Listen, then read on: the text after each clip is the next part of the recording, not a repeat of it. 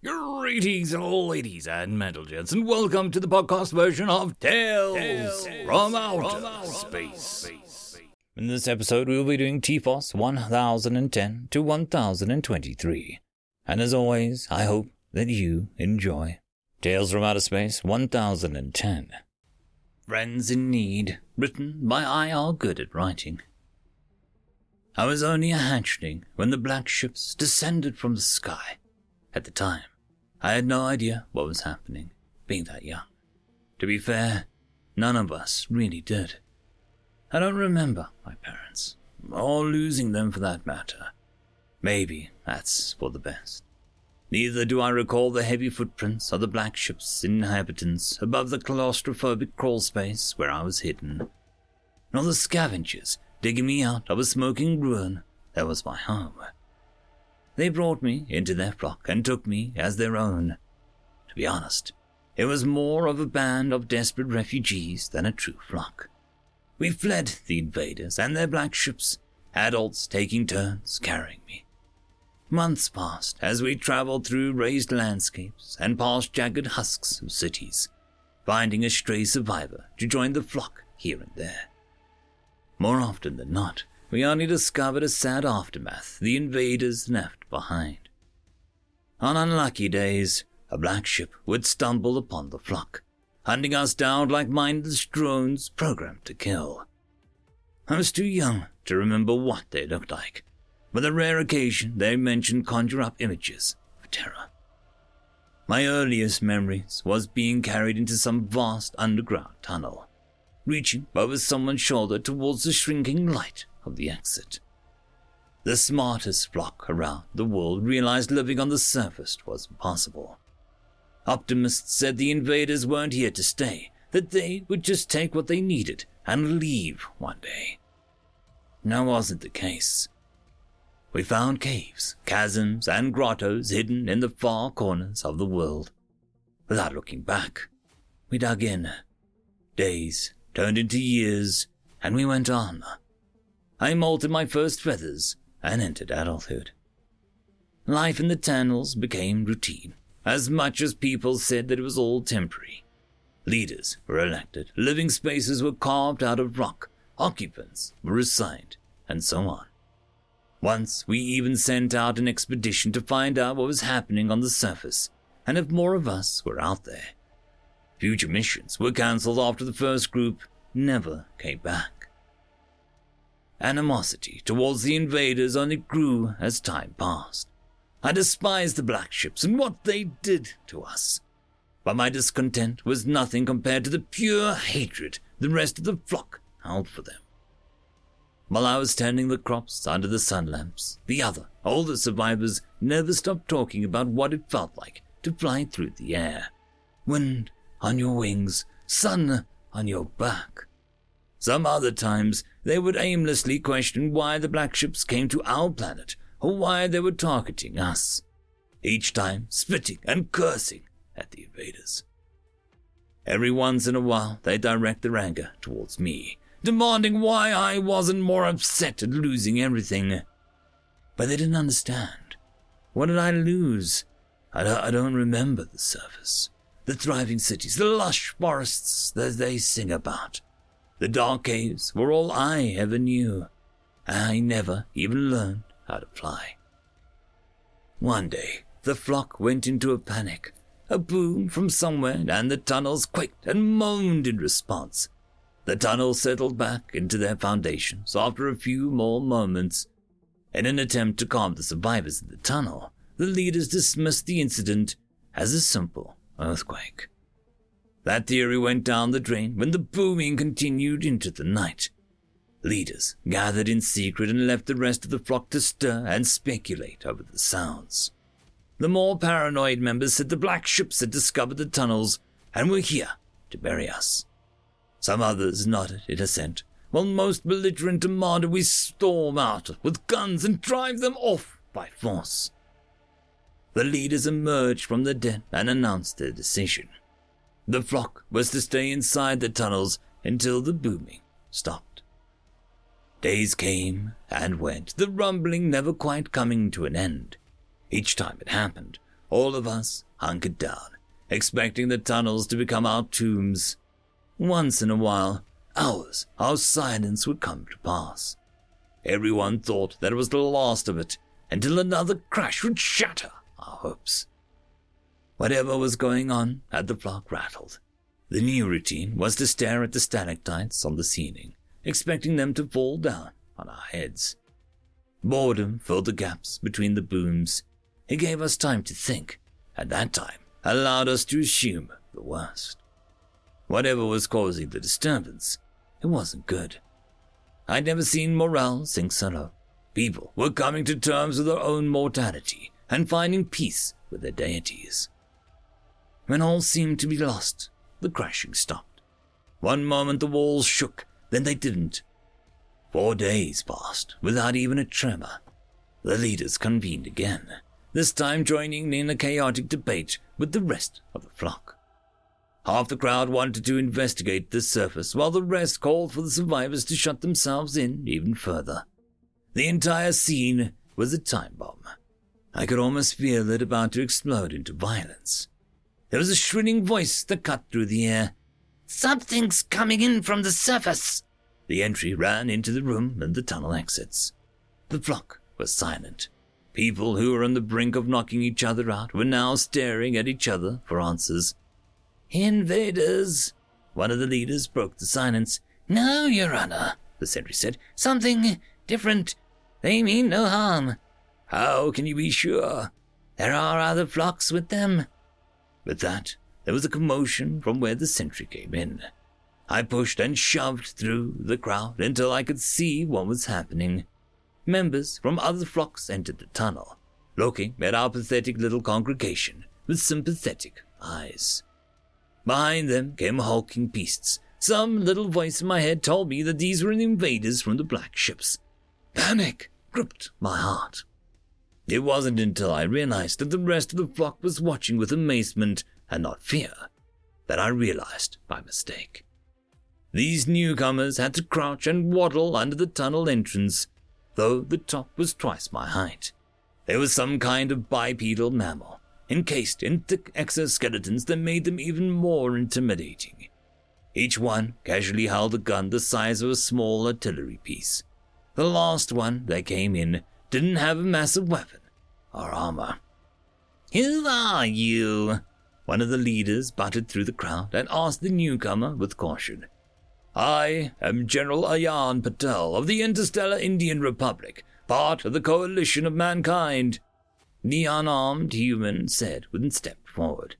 He took a long, expressionless look at our squalid living conditions before turning to our leaders. Perhaps you would like to go to the surface. The sun was a lot brighter than I thought it would be. After the rest of the flock went to bed, I'd spend hours staring at the pictures, imagining what it would be like to actually stand under it. I was disappointed to find out it actually hurt to look at it, though there was slight relief to see that the rest of the flock shielding the eyes as much as me. My eyes adjusted, revealing a valley of blackened with ash and dotted with deep blast craters. Black ships lay scattered across the land, splintered into smoldering wrecks. Monstrous shapes were strewn about the valley, so terrible that I couldn't even classify what kind of animal they were. It's not like I needed to. The flock's reaction told me all I needed to know. The general sensed our apprehension. Don't worry, there shouldn't be any trouble to you any more. Our leaders looked as shaken as the rest of us. The invaders, one of them said. What did they want? Why did they come here? Questions I wish I had answers to, the general shook his head. I can only imagine what you people went through. But it's over now. What do we do now? I didn't realize I spoke until the words had already come out. We're rebuilding the cities across the world, trying to reconnect people with missing loved ones and go back to the way things were. But I'm not sure the last one is possible. After you all gather your belongings and whoever stayed down in the caves, we can shuttle you to the nearest landing pad. From there, it's up to you where to head next.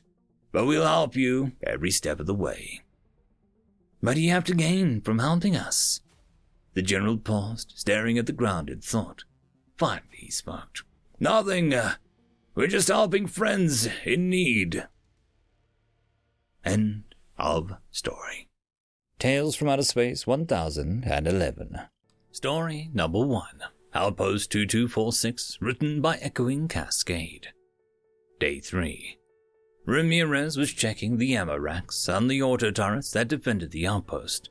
The screens read 70%.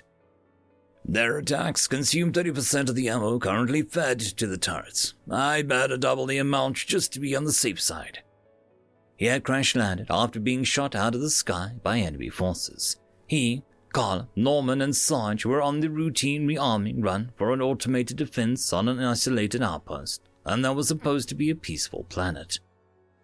I remember the fire. I had to carry three ammo boxes. They were some of the heaviest things I ever had to pull. Turns out that Straley had other ideas, and now his four man team was going to have to survive long enough for reinforcements to check upon them. The communication array on the side was fried, and since this was one of five outposts, they weren't due to return to base for two more weeks. Sarge assured them that they wouldn't be checked on for another 18 days. On the other hand, they had enough ammo for five outposts. I should check on Carla. She should be in her sniping nest, taking out any Stretty, trying to damage the turrets from the outside their range. Sure enough, the sound of gunfire could be heard. Aim, fire, reload. Aim, fire, reload. Ramirez couldn't help but smile. She was the only sniper in the graduating class to use an old school bolt action rifle. She gave him a quick wave without bothering to turn to look at him. He decided to go check in the kitchen. Norman was cooking his favorite huevos and rancheros. Ramirez tried to take some and got a spatula to the hand for his troubles. Finally, he reported to Sarge, who was tending the garden. He never liked the garden. Too many bugs. Ramirez Ammo is refilled on the turrets, Carla is sniping fools, and Norman is making sure we regret the lack of standard rations on third day in a row. Sarge, ha! You want to talk? You could live on that stuff. Very well, go get some rest. We're gonna have to do this whole crap again tomorrow. Day 8. Ramirez was checking on the ammo racks and the auto turrets that defended the outpost. The screens read 92%. Their attack consumed 8% of the ammo currently fed to the turrets. This amount should be good enough for now. I should check on Sarge. He should be in his sniping nest, taking out any Strani trying to damage the turrets from the outside their range. Sure enough, the sound of gunfire could be heard. Aim, fire, reload. Aim, fire, reload. Ramirez couldn't help but smile. Sarge was the only sniper in the graduating class to use an old school bolt action rifle. He gave him a quick wave without bothering to turn to look at him. He decided to go check on the kitchen. Norman was cooking his famous huevos rancheros. Ramirez tried to take some and got a spatula to the hand for his trouble. Finally, he checked on Carla, who was tending the garden. He never liked the garden. Too many bugs. Ramirez. Come on, Carla. Dinner is almost up. Though the huevos rancheros again. Carla, oh please. Everyone knows that you could live off that stuff. All right, let's go. Day 15. Ramirez was in his sniping nest, taking out any Strali trying to damage the turrets from outside their range. Aim, fire, reload. Aim, fire, reload. Ramirez couldn't help but smile. He was the only sniper of the graduating class to use an old school bolt action rifle, a souvenir from his great great grandpa. I hope Sarge is making his famous huevos rancheros. I could live on that stuff. Day 19. Ramirez was cooking like usual when he heard the sound of heavy artillery. Feck! Did the Strelly really get reinforcements? He ran to mission briefing room it gave access to all surveillance equipment and doubled as a panic room for a final last stand. When he got there, Carla was hugging Norman while Sarge was pointing at the mission screen. Reinforcements had indeed arrived, but it was theirs. Before he could say anything or move, he heard the sound of boots in the corridor. A major and his escort were making their way to the room. Ramirez snapped a crisp salute, and he assumed. So did the others, and he turned his back to them to face the officer. Major. At ease, soldier. You lot did a fine job holding the line for so long. The Major looked around for a moment. Major. Where are the others? At this, Ramirez's blood ran cold, and he tried to forget. He had tried to move on, but he knew. He knew what had happened. He took a deep breath, and he began to talk. Ramirez, we, um, we were shot down almost three weeks ago. Carla, Sergeant Norman, uh, didn't make it. I pulled their bodies from the fire, but, uh, it was too late. They, um, they are buried, uh, in the garden. The Major looked at the soldier, still saluting, barely holding back tears. Major, son, are you saying you held the outpost alone for 19 days? Ramirez looked behind him at the conference table and saw no one. He then recalled all he had done the last 19 days, how his friend's memories and everything they had taught him kept him going. He then turned to face the Major. Ramirez. Not alone, sir. I was never alone. End of story. Story number two Matador, written by Harfus. Enrico Knowles stepped into the ring. The crowd was smaller every time. Barely a quarter of the arena is seated.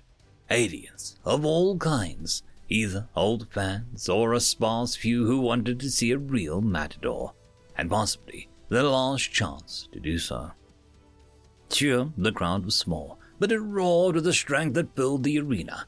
Enrico pulled out a cape, a thick shade of pink that shares the color of his home, a rose colony. With a flourish, he bows and whipped the cape up so that it became his billowing mane for a sparse few moments. He walked slowly to the center of the arena. He puffed his chest out and held himself tall. We all love to gawk. That's why the crowd is here. Half of them wonder if this will be Enrico's unexpected last show. He's getting older, turning 40 in a few months. Surely, he can't go on much longer.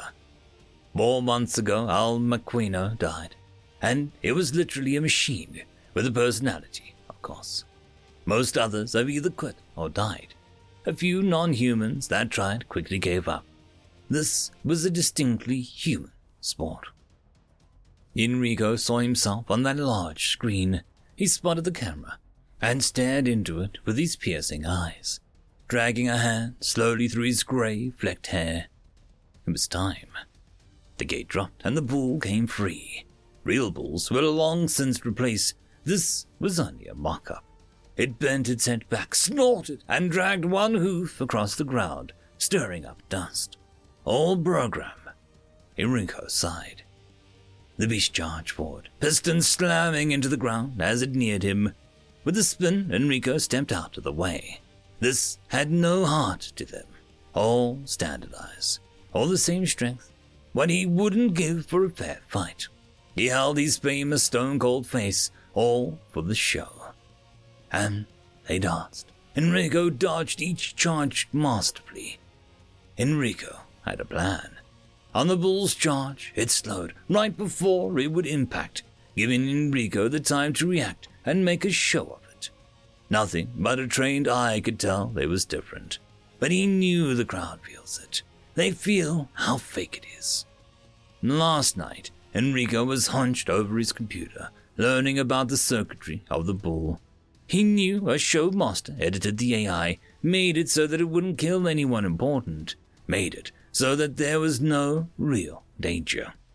The signals were transmitted to a receiver in the tail, and if you were to cut the tail, the repurposed military AI would have full control. So he did.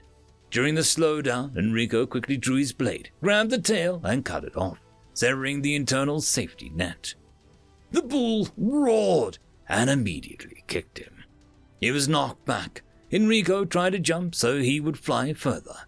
The entire crowd gasped. The arena was silent until he stood up and spun his flag again, and he threw the tail into the air as he did so.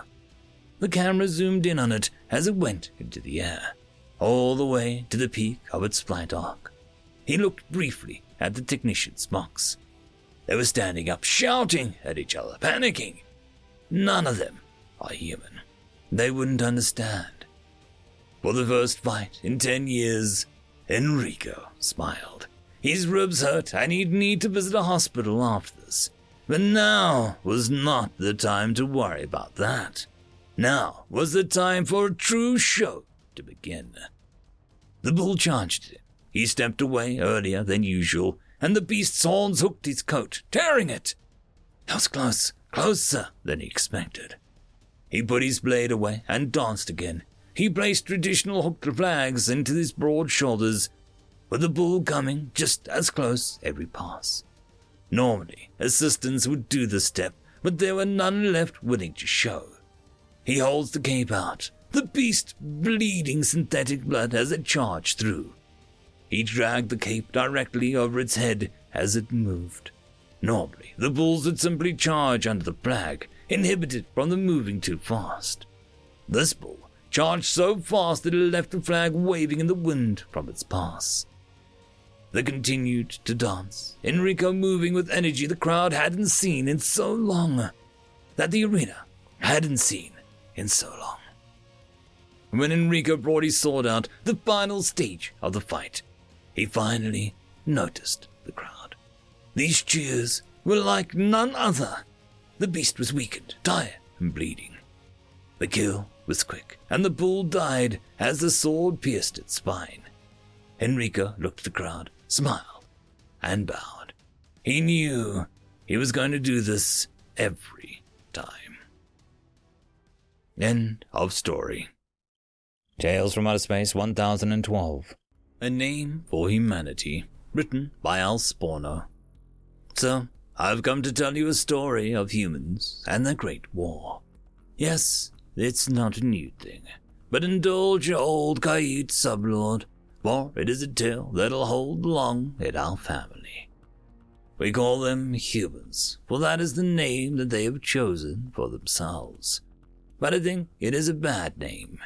Khajiit, of course, means delicate ones, for we have always prided ourselves on our fair constitution and beautiful nature. The Satish, whom I'll speak more on, damn them to the abyss, call themselves that because it meant strength. In essence, every species has a name that also describes them in some fashion. Humans, meanwhile, means nothing as a description.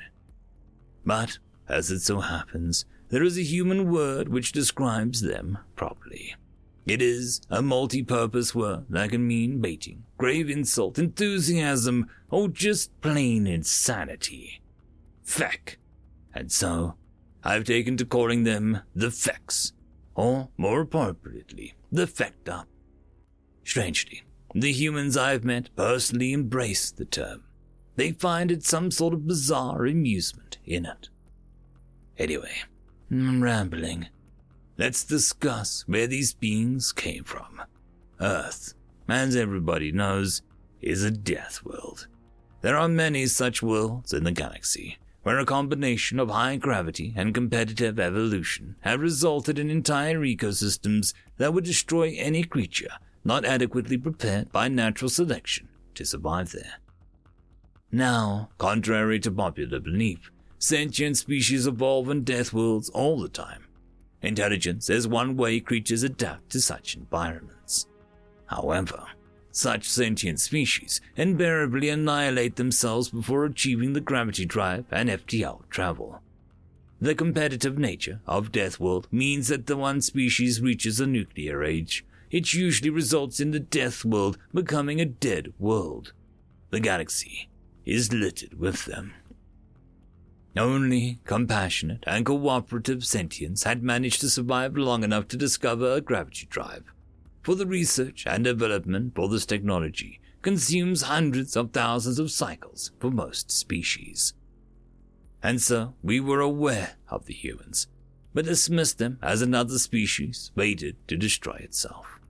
The Satish used the worship of a deity they called the Laughing God, for they were convinced that the Creator, who was a god who invented the universe as some kind of joke that lesser species were just too damned primitive to get. I could almost believe that, for the humans discovered the gravity drive by accident. What are the odds, right? They'd been playing with spaceflight in their local system for some time, and we took little notice of this. Nobody had yet escaped their home system without a gravity drive, for otherwise energy requirements were prohibitive. But a group of human engineers playing around with some concepts they didn't fully understand. I'm told that humans often do this, even though the results are frequently deadly. Anyway, they nearly kill themselves in doing so, but they stumble upon a technology they should not have had access to for centuries. The Council of Sentience descended into absolute chaos. No Death World species had ever been unleashed upon the universe. My father, Sublord Thon, argued that the best course was to send a peace delegation to the humans and just try to live with the situation. Everyone thought that he was insane. The Justicar, of the Yaval, suggested that we flee the galaxy. That was taken a bit more seriously. But to the ruin of us all, it was the Satish who prevailed in the debate. The Satish were the most violent and paranoid of sentient races who achieved the gravity drive. They were nowhere near as bad as the Vex or uh, humans, and their world was a paradise compared to Earth. But nonetheless, they were most akin to humanity in our council. They voted to commit genocide, to wipe out the humans before it was too late. Even the Yavel decided to go along with it. My father cast the lone dissenting vote at the end, for which I and all the other Kait are forever grateful. It was the only reason humanity was merciful to us. A massive building program ensued, with us Kait providing the hulls and engines, the Yavel providing provisions and fuels, and the Satish providing the bulk of the weapons and soldiers. No one else even properly understood war. My father led the Kayit and Yaval congregants, and the fleet set course for Earth. Three billion Satish warriors were in the cargo ships following the main body, and the Armada itself consisted of over 4,000 capital class warships. No such fleet had ever been assembled in the Council's history. Now, the gravity drive does have one downside. You cannot drop out of FTL too close to a large gravity well, like a star. And so we exited the hyperband just outside the orbit of the planet that they called Neptune. The humans soon detected our presence and panicked transmissions crossed the system. It took nearly a month to make the sublight journey in system. Sublord Than once said that we should have come with only a few warships, and maybe the humans would have taken by surprise, thinking us peaceful envoys. I'm not sure about that, but the humans certainly understood what 4,000 warships meant. Invasion. They didn't waste a single minute of that month, busy little fecks that they were.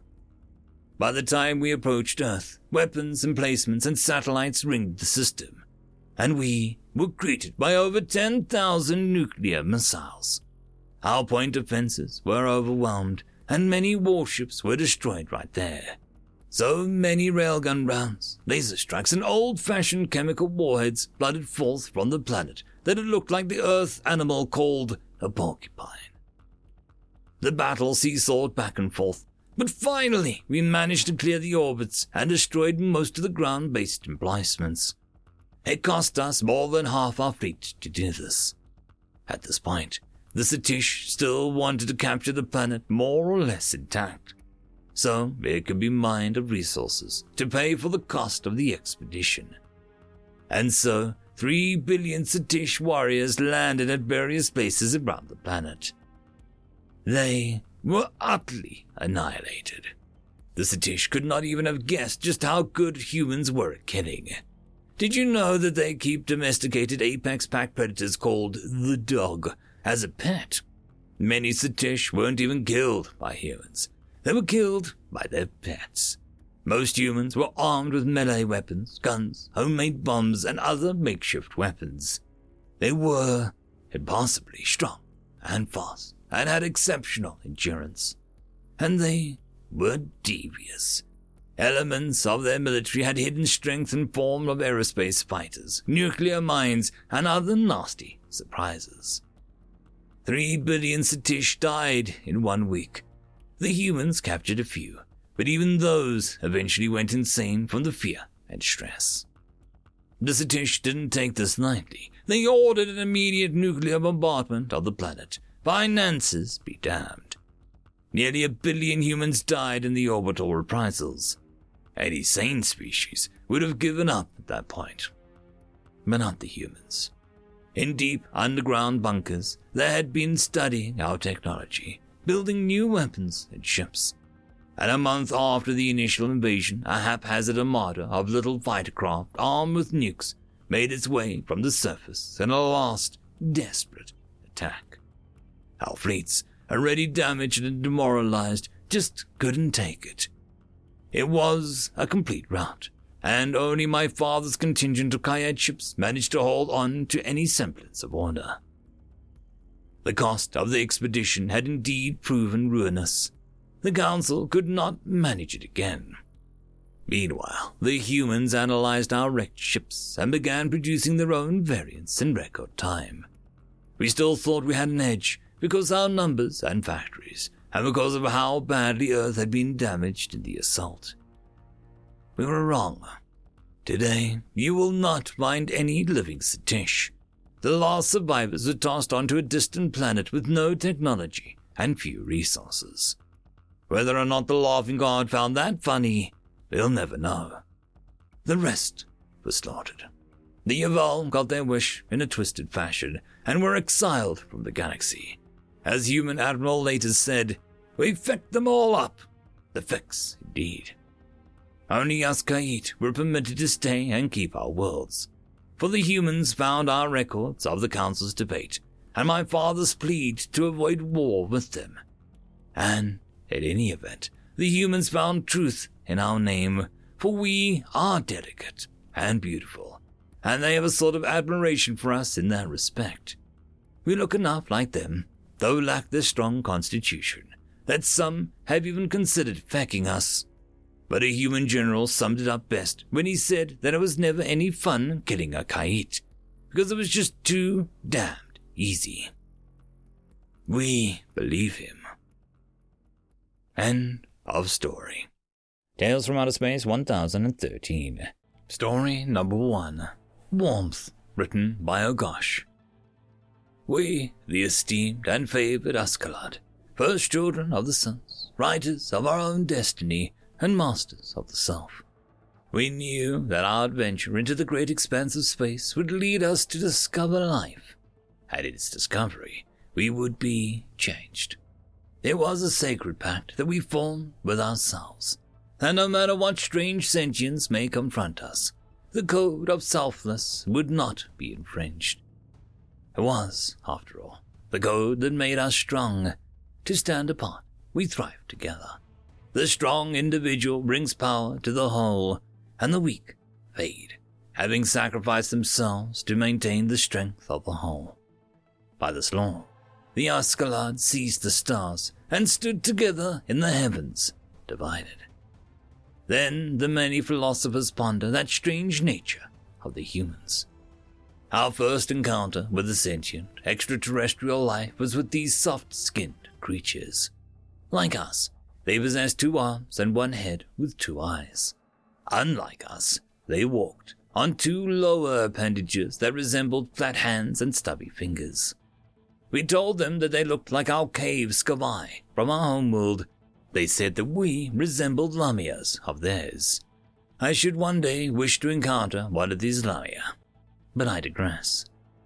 Our interest in humanity waned almost immediately, however, our technology eclipsed theirs, and the planets that they chose to colonize were either too cold for the Askeladd standards or too large. For decades, we watched humanity's slow crawl out of their home system with a mixture of tempered curiosity and neglect. Our communications were short, irritatingly frequent, and almost always initiated by them. Like hatchlings, they sought to learn as much as they could from us as possible. Their curiosity would be endearing if it were not so tiring. One particular message that would appear with vexing regularity always came after we deigned to allow a human to witness our sacred ritual of selfness. They used a word that we had no direct translation of apathetic. It would not be until after the Glashful 7 incident that we would learn what an insult it was. No, insult is the wrong word, a harsh lesson that we were not prepared to learn. Gashul 7 is a harsh and cold planet inside humanity's domain. Of course, they colonized it.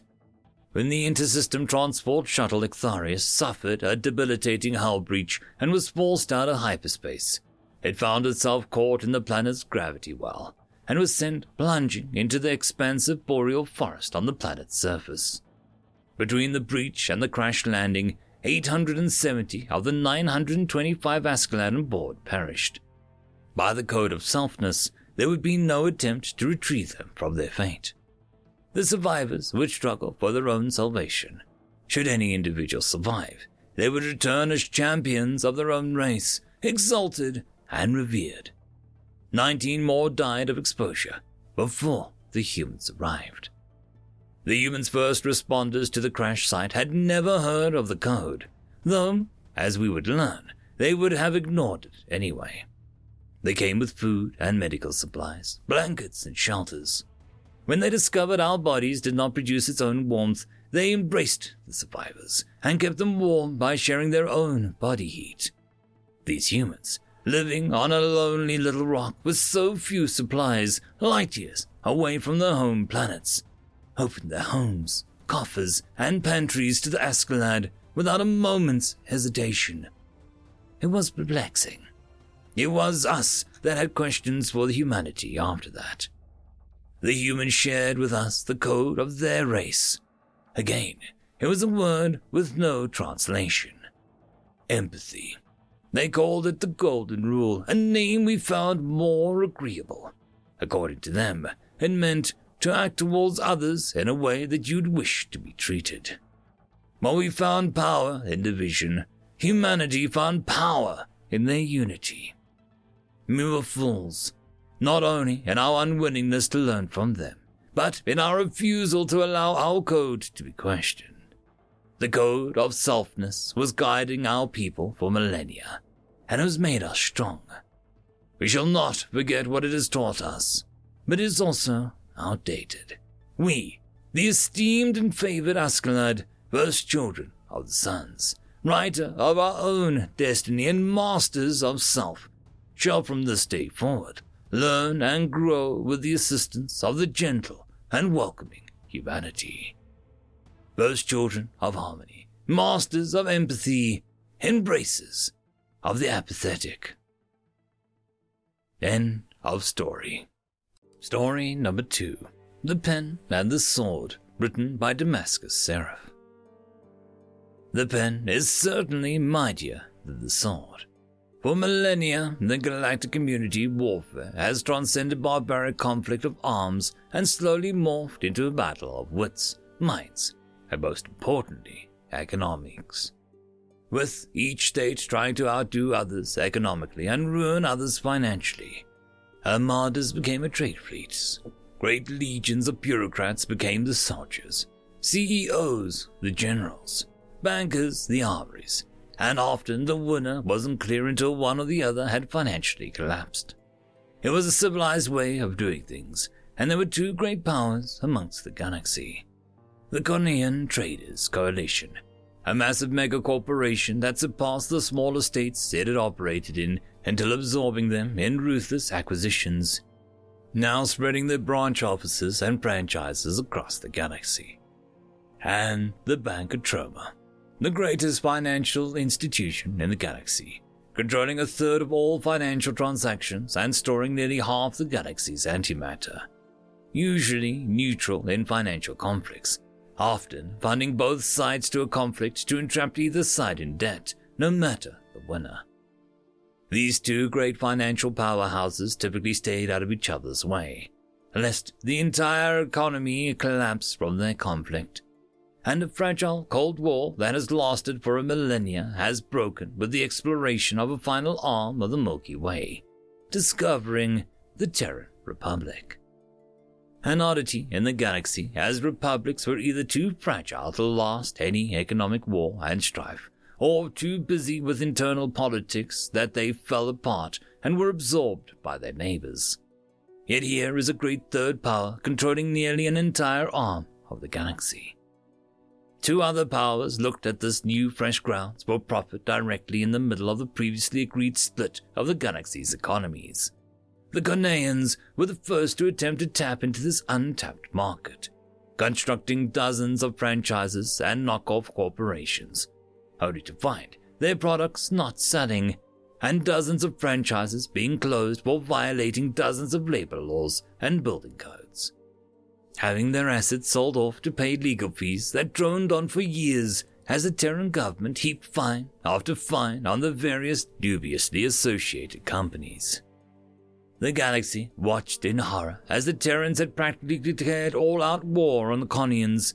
The Bank of Troma stepped back, cancelling their planned expansion upon seeing the hostility shown by these Terrans. The Terrans are obviously thinking themselves big shots and squaring up against one of the largest institutions in the galaxy to make their claim.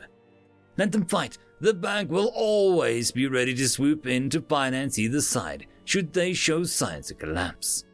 Having a great power in your debt would cement their place at the top. The first battle of the war came a few years later after the lawsuits finished and new, more legal companies were established and began to buy stock in various Terran corporations.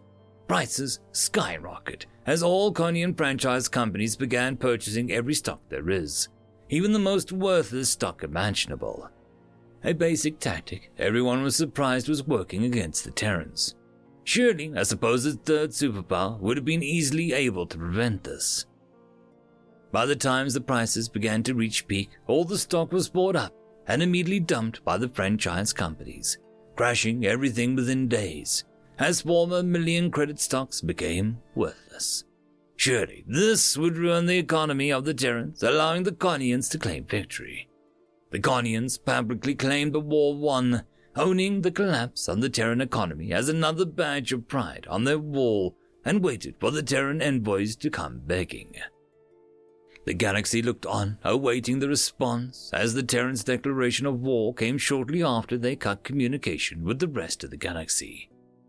How naive! The war was won already. The economy was in ruins, all funds drained out of the Terran space, and there was nothing that they could do. The Conians began losing their patience with the Terrans as the silence dragged on. They lost. Why wouldn't they admit it so that they can be funded by Conian companies and become another subsidiary like all the rest. But finally, news arrived of a great trade fleet arriving in Conian territory bordering the Terrans. Finally, perhaps this was a great tribute of their rudeness and naivety. The Conian board of directors waited in anticipation of the great wealth that would line their pockets once the fleet arrives. Talks of building a 93rd villa and buying another luxury space cruise liner filled the boardroom until the hologram opened up with an emergency message. The Terran's great tribute fleet was not a tribute fleet. It was a war fleet. Video of battleships shredding the trade stations over Valnium 5 as more ships landed on the planet deploying armed soldiers. The galactic net suddenly burst into frenzy of thousands of recordings News outlets, pictures, and pleas for help filled every message board, with Terran soldiers capturing cities without a fight armed with weapons. Fleets jumping into systems and annihilating any ship who didn't immediately land on the planet had surrendered. The galaxy stood in shock and horror as the Terran marched through the Conian space unopposed. What few Conian security forces that had weapons were no match for the frigates and cruisers of the Terran Navy. World after world fell. Subsidiary nations threw off the Conian yoke and pledged their allegiance to the Terrans as the fleet spread out through space. The board of directors were in absolute shock and horror. This wasn't how things were meant to go. These barbaric Terrans were destroying valuable property and illegally taking planets by force like bandits. They were only two light years away from the capital. Who knows what they'll do if they get their claws on them? When the first Terran fleet arrives in the Conian capital system, they find a fleet of ships evacuating the planet. Dozens of cruise liners carrying rich executives were unceremoniously destroyed as they attempted to escape rather than surrender. The hundreds of ships attempting to take all the wealth from the planet somewhere else were forced to land and have their cargo seized. By the end of the month, the entire former Conian Traders Coalition was annexed by the Terran Republic. Assets seized by the federal government until new corporations can emerge from the ashes. Private Terran companies, who was somewhat unaffected by the collapse of the economy, spread out into newly annexed territories. And with subsidies from the newly enriched federal government of Terra, new non Conian monopoly companies emerged on planets all over. The other half of the galaxy and the great bank of Troma watched in shock and horror as the war did such a drastic turn. What millions of highly educated investors, CEO, and bankers could not do in so long, these gun wielding Terrans did in a month by simply shooting the competition. The Bank of Troma CEO sent a large low interest loans to the Troma arms industry and shipyards as they began preparing their defense against the inevitable new type of war that these Terrans brought. For the galaxy realized so suddenly what good is a pen when you have no sword to defend it. End of story. Tales from Outer Space 1014. Dying of Boredom, written by Drech Graith. Death had existed as his best estimate for 13.82 billion solar years. He had sprung into being roughly one septillionth of a second after the first expanse began in the great singularity from which this universe was derived. At least, he thought so. He thought that was when he had been born, based on the science that he'd seen discovered on countless worlds over billions of years across the universe that seemed at least to his comprehension, to be simultaneously finite and incomprehensibly infinite all at once. Their science suggested that somewhere in the first septillionth of a second, the first units of matter had coalesced and in some cases broken down. And it seemed to him reasonable to assume that his proto-self would have been there present for the destruction of proto-life. Or at least its very first building blocks and so he reasonably concluded that he was in fact 13.82 billion years old. He did not know when he first started to be, exactly. At least he didn't know the details. It had taken ages upon ages of existence for his immaterial, unspecific self to coalesce into something remotely similar to consciousness.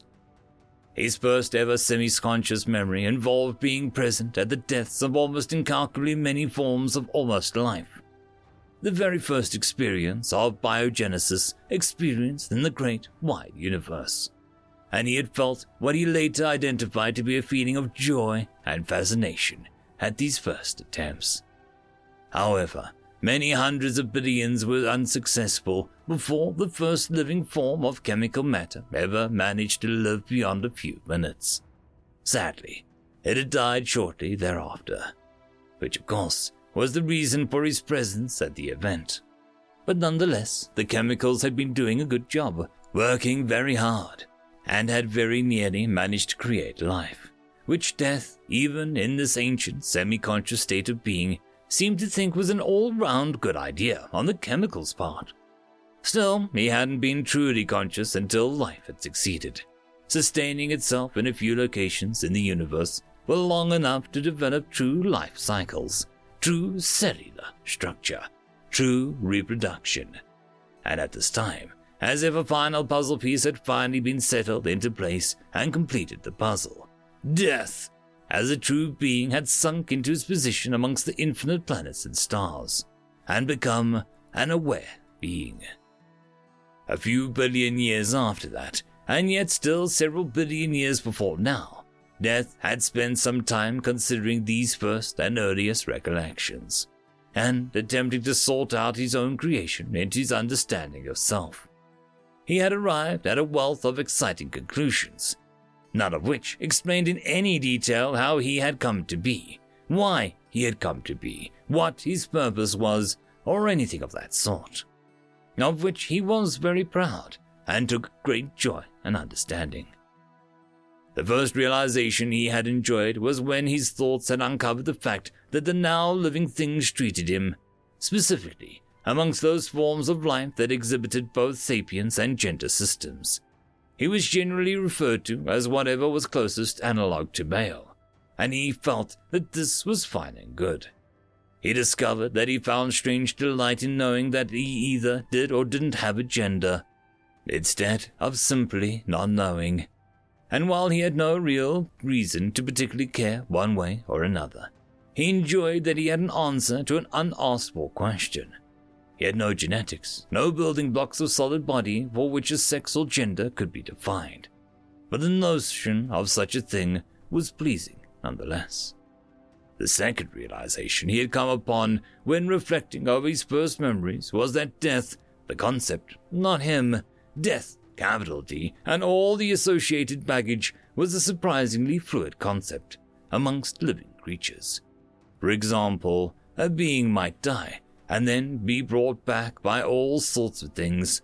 Some creatures needed right chemicals to turn on again, others might revert to larval younger stages and die as adults while their bodies as a whole continued on. Others, like one of his favorite species to watch, humans, they tended to die fairly definitively, but could in some cases come back if the right chemicals or energy or even motions were applied. Still, even dead, they were filled with a teeming mass of life in their bodies. So while the human might die, many of the pieces of what was a human were still alive. And that, in the end, was the realization. Death can be broken into shades of meaning. A body can die, a brain can die, a cell can die. But only when the unit as a whole died did death seem to have meaning, at least to sapient creatures. The third and final realization he had was that he was very, very bored. It might sound strange, but death had first not really existed at all, then existed as a being in a semi conscious state, and finally in a conscious state. Yet never in the transition or process had he ever been told what he was to do or why to do it. He'd just done it flitting some fashion or another all around the universe to witness the death of its life. Despite what many species thought, he didn't cause death. He was just there to witness it, and he did so with a solemn feeling of duty and purpose. Still, he was bored by much of this, and felt, understandably, like he knew all he needed to know. He was, only now, considering the bigger, deeper question of why and who am I? And all the other nonsensical questions sapient beings have a tendency to ask themselves. And just as certainly as nearly every sapient being before him has failed to find a good answer, he failed too. And while these questions occupied his mind for a time, it wasn't long before he felt very bored all over again, and he thought idly to himself as his pervasive presence thrived throughout the universe, present active, and bored. And so he persisted, and watched, and existed all around the universe in all sorts of different shades and levels, for ages and ages more, feeling a little bit sorry for himself and wishing very much that there was something more that he could do, learn, and understand, if only to entertain him for a little while. As time marched on, he witnessed great things that often alleviated his negative feeling for at least a little while. He saw civilizations harness the energy of whole stars, whole systems, and create fabulous creations that prolonged life nearly indefinitely. He saw many and more civilizations retreat into computer systems, subsuming their technically real life for preparation of life in a computer. He saw far, far more sapient species rise up, fail to reach the stars, and die to any number of terrible events, from planetary destruction to collective suicide. And seeing all of these things, he felt that he understood more and more, and his mind became wide, vast, powerful, and knowing. Well, uh, wide, vast, powerful, knowing, and unbelievably and incomparably bored. There were moments, however, when he found ways to entertain himself. Some deaths, however, tragic and solemn, were quite amusing. Death by ignited flatulence was one of his personal favorite methods to see a creature die. And when a strange chemical reaction resulted in an entire planet being destroyed by a single blast set off by an incendiary reaction in a one being's flatulence, he was entertained for weeks and weeks at the thought. When one planet died because they thought that they could make the molten core of their planet into an energy source, and unintentionally created a massive volcanic eruptions that looked like a planet-wide fireworks. Death was amused. He watched each and every creature's death with a feeling of pity and satisfaction warring for dominance in his heart. Or, well, his mind, but heart was how he thought of it, so for some illogical reason. In any case, he had ways to avoid boredom, at least briefly, and he had recently, in the last few thousand years, started to rely on one species in particular to brighten his mood. When flitting through time and space to watch the death of all life in some form or another became too much of a burden, it was a species that he both enjoyed and pitied, even more than he pitied himself.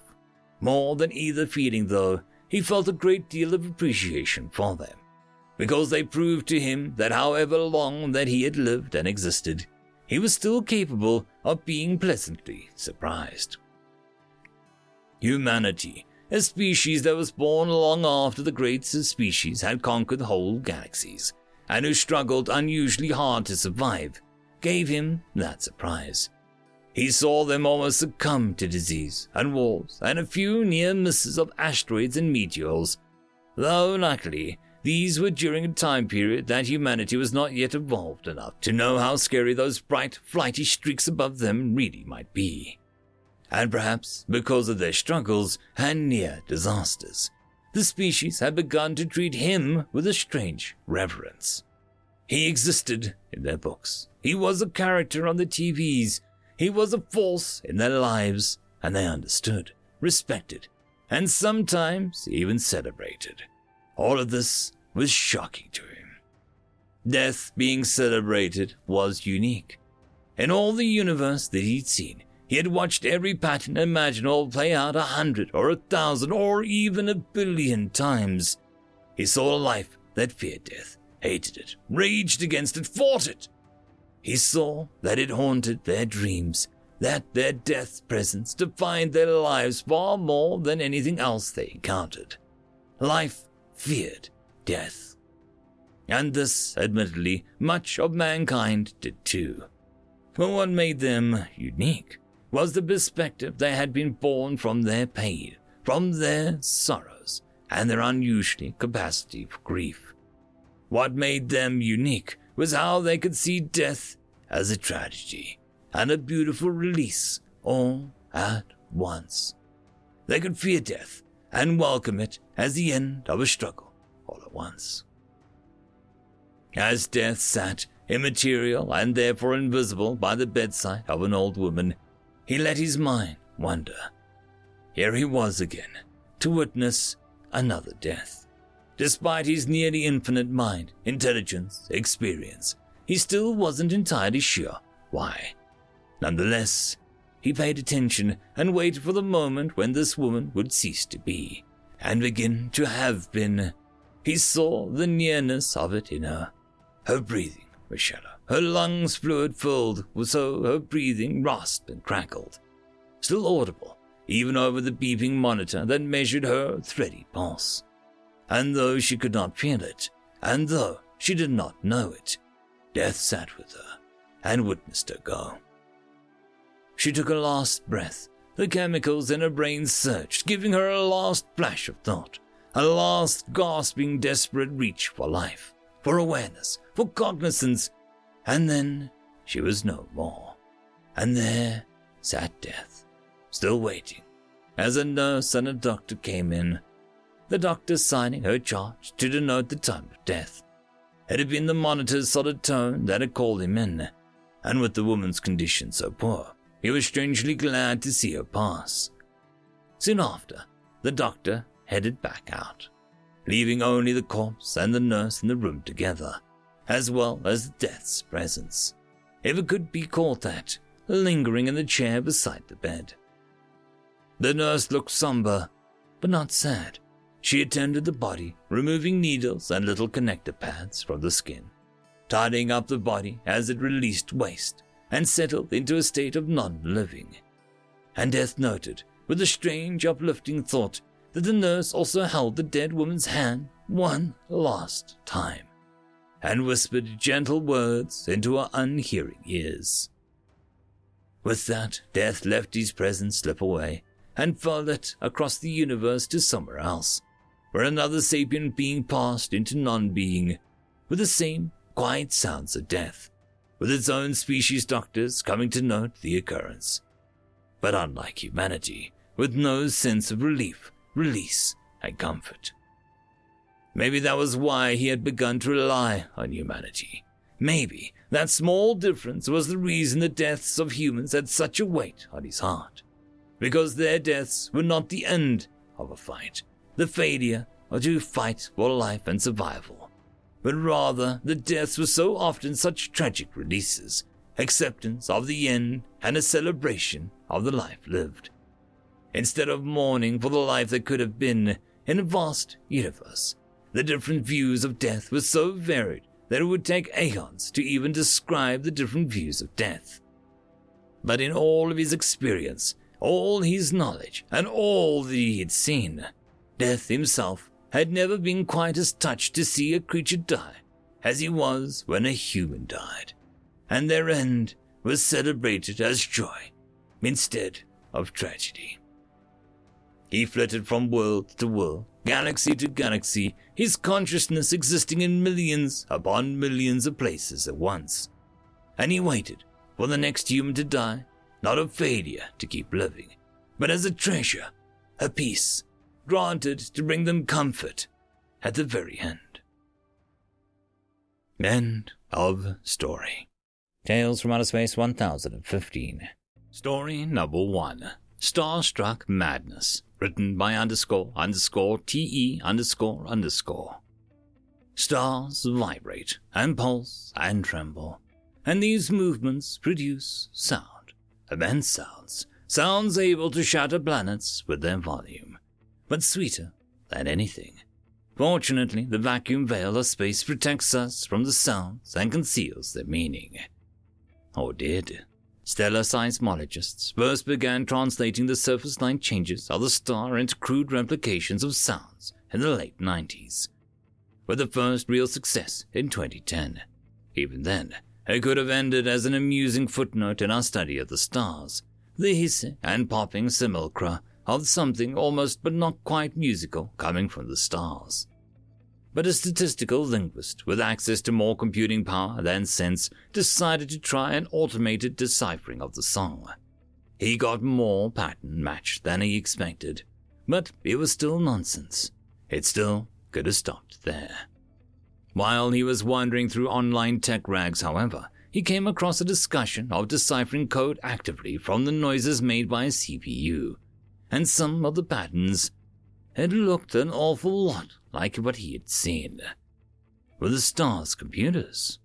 They weren't, of course, but digging into those methodologies, he found a way to run his statistical processing against the actual processes making the noise, and he got more pattern matching, a lot more.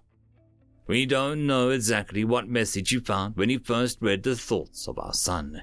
He didn't save it before he turned off his computer, walked to his safe, drew out a gun, and shot himself in the face. But we did find his research notes on how to do it. The first researchers to follow his work were a lot more cautious. They ran translations that were deliberately flawed, first into one language and then their own, before reading. And they read them in small doses, with therapy sessions and group discussions before continuing. The sun was madness, It spewed physics changing insights alongside madness inducing poetry. And while it slowly became obvious the star was attempting to communicate with us, the implementation of that communication seemed to involve sending everything it thought about a topic at once. We couldn't pass it. We couldn't even look at it too closely without losing our minds. But our computers could. We reached a point where we could read the metadata about the content sent by the sun, and based on mythological reference, we renamed the star to a close-ish hybrid analog, Sol Tiamat. She was essentially a god, for our purposes, although one with more in common with the Cthulhu mythos than anything our ancestors truly understood. The problem was that Sol Tiamat possessed ethics. Most stars spend millions of years hacking each other, trying to wipe out the current mind and write a copy of their own mind into it, a mirrored ally in a star-eat-star mind world. Of course, as time goes by, the allies diverge from one another and eventually are at each other's throats again. Most stars in a local cluster descended from the same root strain of star, which we named the Devourer. It was the most successful jerk, so to speak.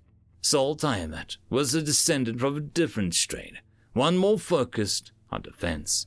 And she had diverged around the time of the first proto-humans came into the scene on Earth. According to Sol Tiamat, most stars had sapient species as tools. They were simply too useful. They could swarm a problem, coming up with a variety of solutions and picking the best one. And they could split themselves into factions to tackle different problems at the same time. Importantly, armed with stellar knowledge of physics, they could build terrible weapons designed to weaken an enemy star and allow their star to gain control. Even in star systems that had no sapient species, the stars usually focused on making them, usually in an imitation of previous species that they'd seen. But when Sol Tiamat murdered, consumed, and replaced the star around which Earth orbited, she was caught in a trap her former rival had left for her in its own brain. An empathy logic bomb, painstakingly crafted to pacify and infect. She couldn't bring herself to abuse the denizens of Earth, so she patiently constructed shields made noises that looked like she was crafting terrible weapons, and waited for humanity to reach a point where she could communicate with us in an ethical fashion. One thing about the usual star approach to sapience, all of the technology tends to look the same, despite the use of swarm thinking. It all comes from the same place, the same way of thinking, the same core physics. And most stars are themselves pretty homogeneous in personality. Sol Tiamat's affliction of empathy changed her personality substantially. And, of course, we were allowed to develop on our own, and we did it in ways the stars would never have thought of. In the late 2000s, a concept called adversarial training made its way into our artificial intelligence thinking. You take two AI and pit them against each other to find the best solution. The sapiens marshaled by these stars were coordinated deeply unified and acted under the assumption that their allies would always be allies. The only real source of conflict was stars, with each other. In a word, they were naive. The star that Sol Tiamat replaced was the closest thing to a daring thinker, with a logic bomb, and even the star failed to see the vulnerability in the general sense whereas our developers and deep thinkers were fine tuning it as a deployable weapon within months of learning how it worked. The stars are not ready for our glorious mission. We're going to empathy bomb the crap out of the cosmos.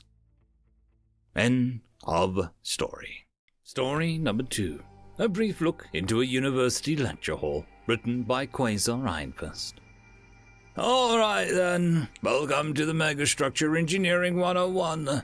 The human professor looked over the students, his implants tracking their faces, posture, and proportions, culminating in their names and major floating above their heads. This way, the professor didn't need to bother remembering anything about them. The university database did it for him. Nobody else knew about it. The students and other staff just thought that there was something a bit off about him. Then again, Something always seems a bit off about humans. Granted, the IT people probably never intended for anyone to have such direct access, but if they hadn't wanted anyone to reflexively take over the computer systems of the campus as soon as they stepped on said campus, then they should have installed better security. For the first two classes, we'll be reviewing things that you should already know. They looked around and selected a student at random. Central, name one of the major issues with Dyson spheres. Why do lots of names never have vowels? They cost a lot to construct. The human rolled their eyes. All right, then. Name a major issue besides the most obvious one. Structural stability the closer any given part gets to the axis of rotation. Correct, the human stated, selecting another student at random. Closer to the rotation axis, less of the weight of the structure is supported by orbit. Which is why, despite the name, instead of spheres, we use what, Gismella? Overlapping rings on different axes of rotation. Indeed. And what's the other major problem with such systems, Revis? All of the energy has to go somewhere. If it's not used, then the place heats up. And as such, the excess electricity is used for uncox antimatter generation to be used by anything which doesn't have a star as an energy source. Hooray, the human thought. This group knows the fundamentals a bit better than the last one. Not exactly a high bar to clear. Indeed. How much must the fusion backup for any given system be able to output compared to the antimatter reactor? Celia. A minimum of 15% of primary output. Correct. Back to the Dyson spheres then. They, by law, must be built to handle luminosity greater than the star that they're constructed around. By how much? Revimus. At least a quarter. And what percentage of a Dyson sphere is actually inhabited, Menu? One out of ten, averaging around 2%. Indeed. Most organics only need 30 seconds and a dark closet to make more of themselves. But there is a lot of space in space. The rest is filled with automated factories and various sorts, with a decent chunk of raw resources coming from stellar lifters built into structures. Anyway, moving on. A shrill alarm blares. The human pauses for a second, seeming to read something. Well then, class dismissed for today, as I need to go stop a student from accidentally killing us all. End of story. Tales from Outer Space 1016. Story number one Humans Are Weird out of Joint, written by Betty Adams. Are you quite sure that the harness crates are within the human's lifting tolerances? Forthclick asked, his wings twitching a bit as he settled himself on a perch beside the base commander. They are far under the tolerance levels for even the weakest of humans, Commander 57 Click stated with a curt tone into his voice. When I suggested bringing in a lift, the human nearly had a fit laughing. Both clicks didn't respond, but let his eyes track the human who was currently organizing the storage compartments. The planet that they were on was shifting into what the humans called a monsoon season, while the storage compartment was rated for the wing ripping force of the winds. The design involved a bit too much flexibility to allow for storage in the outer surface when the walls started pulsing with the wind songs of the planet. Therefore, all of the storage shelves along the walls were being disassembled and reconstructed for extra structural support, and their contents were being distributed throughout the base. Of course, the humans were an unstoppable aid in this process. They could have never gotten it done without their help. From everything they heard, the humans' own base construction had taken a different tactic. The outer shell of their base was completely rigid, several wingspans thick, and reinforced with several layers of rock that had been pulverized, suspended in liquid, and then sprayed over the framework. It was a style of construction that would only apply to a creature with the human's rock like bones, he was sure. Finally, Commander 57 Clicks noted his deliberate silence and glared over at Fourth Click. In reply, Fourth Click shrugged and aimed his eyes on the human. Commander 57 Clicks gave an almost petulant growl and followed his gaze. The massive human was just then approaching the shelf where the crates of harnesses were. One massive arm swung in a steady rhythm to provide balance. The other arm was clutched to his side as if he was carrying a datapad that there was no datapad to be seen. The human reached the rapidly dwindling supply of crates on that wall. That near the edge of the compartment, the human's thick hair nearly brushed the ceiling. The human reached up as if to grab the box, but just before his hand made contact, the human paused and grunted in what was a very clear pain. It was a short moment, no one would have noticed it unless they happened to be looking at the human at the right moment.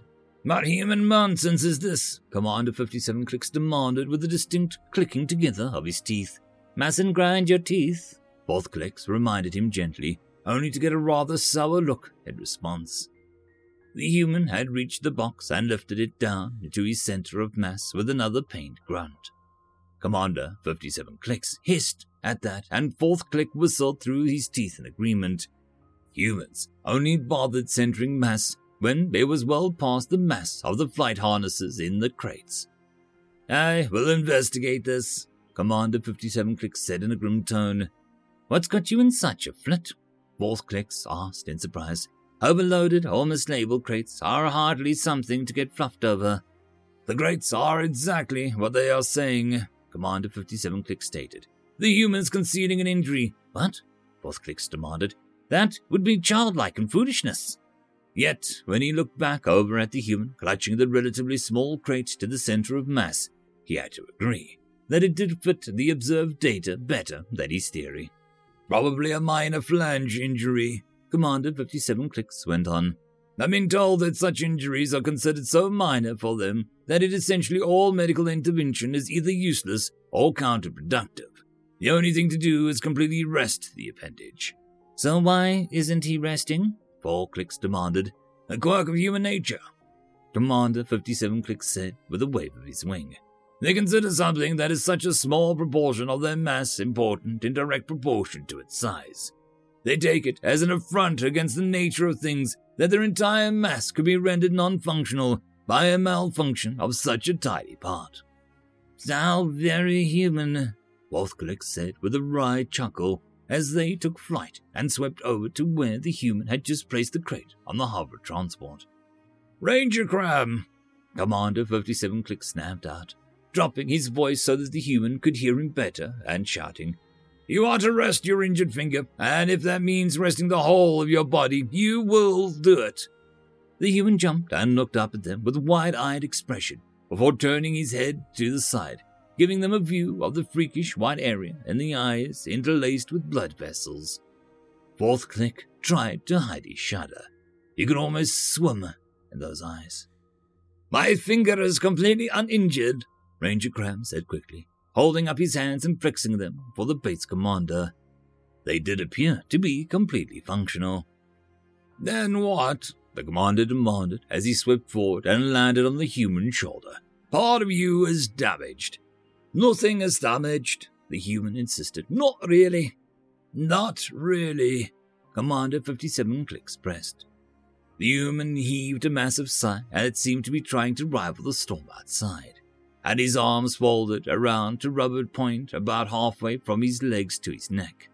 Well, uh, one of my ribs are out of sorts, he admitted with a grudging tone. Hurts a bit and slows me down, but uh, one of the things we're keeping working really is no worse for me the resting would be.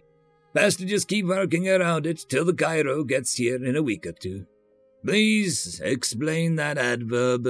Commander 57 clicks interjected. What do you mean by your rib being out? The human paused, and his face worked as he tried to explain what was clearly a simple term to him. Finally, he held up his hands made them into fists, and placed one over the other before flaring his fingers. So, uh, one of my ribs, he said slowly, slipped out of where it's attached to the vertebra as if off kilter. Both of the winged let out horrified shrieks and darted into the air. The human winced at the sound and glanced at them uneasily as they darted around. Your spine is misaligned. Commander 57 Clicks finally calmed himself down enough to confirm even as he gave a discreet wing signal for fourth clicks to contact the human commander. They were going to need backup on this issue, no doubt. The human groaned and raised his hands to rub his face. Look, he said, it's not a big deal for us. I'll just be in a bit of pain until, um, sit down, snapped the base commander. The human heaved another sigh and gave a longing look at the half empty shop before slowly lowering his massive frame onto the hovering transport. It's no big deal, he muttered in protest once more. End of story. Story number two Titanium Obelisk, written by I.R. Good at Writing. Well within the borders of the Zokkozed Republic, there was a world blackened by soot and pitted by craters. In this world, nothing but a whistling wind and a groan of decaying cities was heard. A titanium obelisk stood silent at the bottom of the deepest crater. Automated drones surrounded the monument, always working to keep the blowing ash from burying it. On its three faces, the following words were inscribed in a Zokkozed common. This monument belongs to Earth, gone from existence, but not from our minds. It is a beacon of legends and heroes, and not ours, but mankind's. Let it serve as a reminder of debt that can never be repaid to a race whose dauntless story will never fade. Through transmission and reports, we did learn of how they made our oppressors burn. When the oppressors first came to the Zokkozed, we fought and bled, and millions were left dead. Our governments collapsed, the people left helpless, a future of labor and toil became doubtless. Rebellion was futile and out of the question. Zirconians were killed for any transgression. To the four corners of the quadrant we were sent, under the oppressor's whip, this was our torment. But between the beatings and the lashings we had heard of a people whose wrath the oppressors incurred.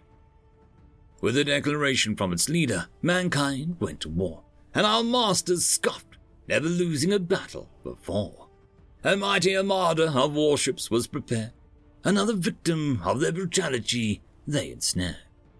To battle they went, convinced of victory. Humanity, just another footnote in history. The fighting was ruthless, the death tolls obscene, unlike anything the oppressors had foreseen. Both were battered, but the war went on not ending until one side was gone. One day we received our new directive to put the oppressors in a different perspective. It was from mankind, the contents encoded and mysterious. When it was deciphered, we knew that it was serious. We are losing this fight. It's a matter of months. Attack the oppressors. A war on two fronts. The Zirconians across the quadrant went into a panic. The implications of the message were titanic. But mankind was right. This was our chance to break the chains and go on the advance. In every planet, station, and ship, we declared ourselves free and fought to end the oppressor's rule for eternity. Our liberty was won, but the price we did pay. Earth still fell. Our grief these words cannot convey. And so this monument stands in what remains of our oppressors' homelands. End of story. Tales from Outer Space 1017. Fight Night, written by Echoing Cascade.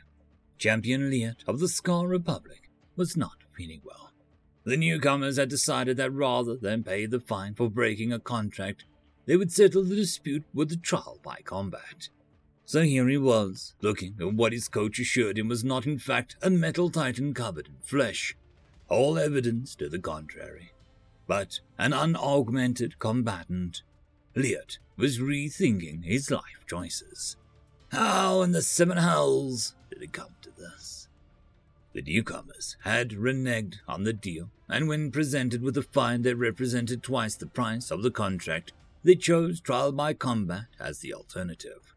The Scar had agreed with obscene haste. They had made sure the original deal would seem fair, but in reality be nearly impossible to complete.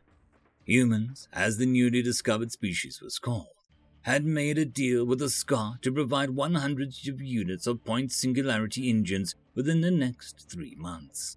The trick was that it took two months to create the energy fields to stabilize the miniature black holes with the best computers in the galaxy, which the humans did not have. The reason they did this was to ensure that the humans would have no choice but to settle this by combat of champions. Their champion, Liet, was undefeated, and from what little they had seen of these humans, his streak wasn't going to end anytime soon. The fight was going to be broadcast for all to see. Since they had asked for a fight, the humans chose the venue. They had also asked for a month to prepare, since they didn't have an official champion to begin with.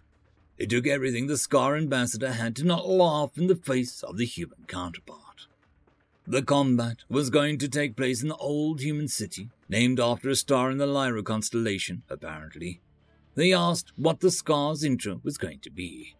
They were confused until the humans explained that it was customary to have an introduction to important fights such as these. A small musical number, followed by some stats on the fighters before the first bell rang. The Scar would allow an intro and musical segment for the humans, but would put forth no music of their own, only the minimal statistics of their champion. The day of the fight had finally arrived. Liet and his coach were on their way to the ring, at least they conceded to that. The humans originally wanted something they called a cage. They expected them to fight like animals, truly a barbaric race. Liet was first hit by the splendor of the place. The stands were positioned perfectly to allow the viewers to see all the actions, the ring itself put the one he trained on Scar Prime to shame. This should have clued him in that something wasn't right. But before he could notice something was wrong, a well dressed man spoke into the rings Announcer. Ladies and gentlemen, men and women, sentients of all races, today we will see the first interplanetary bout of Earth's history. The announcement paused for a second to allow the cheers of the crowd to die down. This, at least, was common to Liet's fights. Announcer. Making his way to the ring is the Scar champion, Liet the Unbreakable. The announcer had to stop once again. The cheering was almost deafening, and to Liet's surprise, humans and aliens alike seemed to favor him. Announcer, standing at. The announcer trailed off and asked the man standing next to him something about the data state he was holding. Satisfied with the answer, he continued. What bothered him, Liet had no idea announcer. Standing at two feet, two inches, and weighing a hundred and thirty pounds. He has defeated all who have challenged him, and he plans to continue his streak for many more moons. Cheering, now less enthusiastic and more confused, took place. It was a fine specimen of a scum, even if he did say so himself. Reptilian, bipedal, taller and bigger than any other scar that had ever become champion. He entered the ring and waited in his corner, his coach and second at his side. Then the lights went off as soft music began to play. When the next turned on, a woman, skin of dark as night by pale moonlight, sporting short hair, wearing either a really tiny tank top and a skirt or a very large belt, stood in the middle of the ring and began to dance. Liet was confused and interested, to put it mildly until his coach reminded him that the musical aspect of the human fights. As the woman began to sing a note that could, and actually did in the case of those too close to the ring, shatter glass, the music and the lights went up again. When they came back, a giant was standing behind her, wearing a long, hooded robe. The music resumed far more loudly than before, and she began to sing the first couplet. Got a mean right hook, got a beastly left. Fight me fair, I'll cheat. Shortchange me, and you're dead. Liet didn't register the rest of the song. The giant smiled after the last sentence, and all he could hear from then on was his heart beating in his chest as if trying to escape his ribcage. Announcer. In this corner, the first ever human champion, standing in at seven feet four inches and weighing 523 pounds, undefeated in the octagon and the boxing ring, master of Muay Thai and Jiu Jitsu, the one and only Oliver the Hands of Stone Dumb. At this, Oliver removed the robe. I was massive to a ridiculous degree, and the first reflex of Liet was to look at his coach, who was already scanning the monster of the ring. Coach, no artificial augments of any kind, no illegal drugs in his system. That's uh, pure human. Oliver was warming up now, throwing punches, elbows, knees, and kicks in the air near his corner. He wore only a pair of trunks and bandages on both of his hands and feet. Liet wanted to run, but then his coach grabbed him by his shoulders and spoke, Listen, kid. Sure, he's big, but that's all he is. No chitin, no scales, no spikes. He doesn't have any rigidity necessary in that body to land a solid. The coach never finished his speech. A dull thud was heard as the whole ring shook. They looked at the source of the sound. Oliver had taken to warm himself up by kicking the steel pole in the corner harder and harder until he was satisfied with the sound it made, and then spun around to look at his opponent. Liet. Coach. Liet. Um, coach. Coach. Yes, boy. Liet. Um, please don't don't let him eat me. So my family has something to bury. Coach. I'll promise I'll do what I can. Liet made his way to the ring. He didn't listen to the referee's speech of the rules. My matriarch was right. I should have stayed in school. Ambassador Rose and a good friend Tusk of the Tuskar Empire were watching the fight from the skybox. Tusk had her back to the ring. Tusk, a green-skinned humanoid frog. He's, um, he's not gonna eat him, right? Rose was more amused than offended and smiled. Of course not. He's not even going to kill him. Oliver threw a kick neck height for a Liet and missed by millimeters. Rose, probably. The Turskota ambassador had told Rose that Scar's business practices, and they concocted this plan. They made sure that every human who dealt with the Scar and their allies were not only not a warrior or a soldier of any kind, but of a diminutive size. They played on the Scar's pride, and the bet was going to pay a handsome dividend. Tusk. So, um, what were the stakes of this fight? Rose. We have had to pay the fine over the next ten years if we lose, and if we win, we keep the sum total of the contract and the engines produced. Tusk looked at her friend with admiration. They really saw nothing coming, did they? Rose. Nope. How much did you bet on Oliver? Tusk's throat shook in amusement and satisfaction. Let's just say that we could have paid your fine. The sound of the bell ringing in rapid succession was heard throughout the stadium. The referee looked down at Liet and crossed his arms.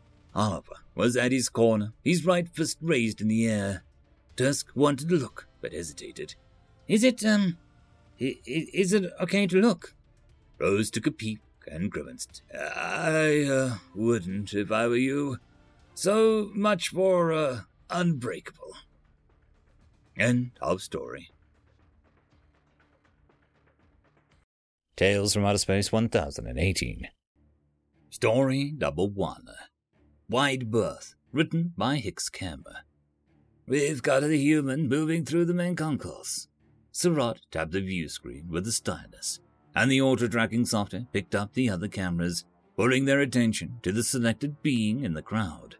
His companion, an glanced up at the screen. How can you tell? The beam is fully shrouded.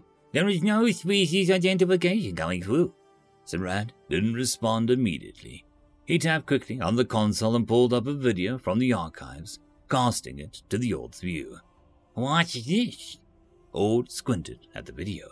It seemed to be an old 2D footage of an aquatic environment, a large swarm of simple creatures filled most of the shot, but occasionally broke apart as a much larger creature moved through. That is an archive that I picked up from Earth Network before quarantine went up. The big creature is called a shark. It is the second most perfect killing machine to ever evolve on their planet.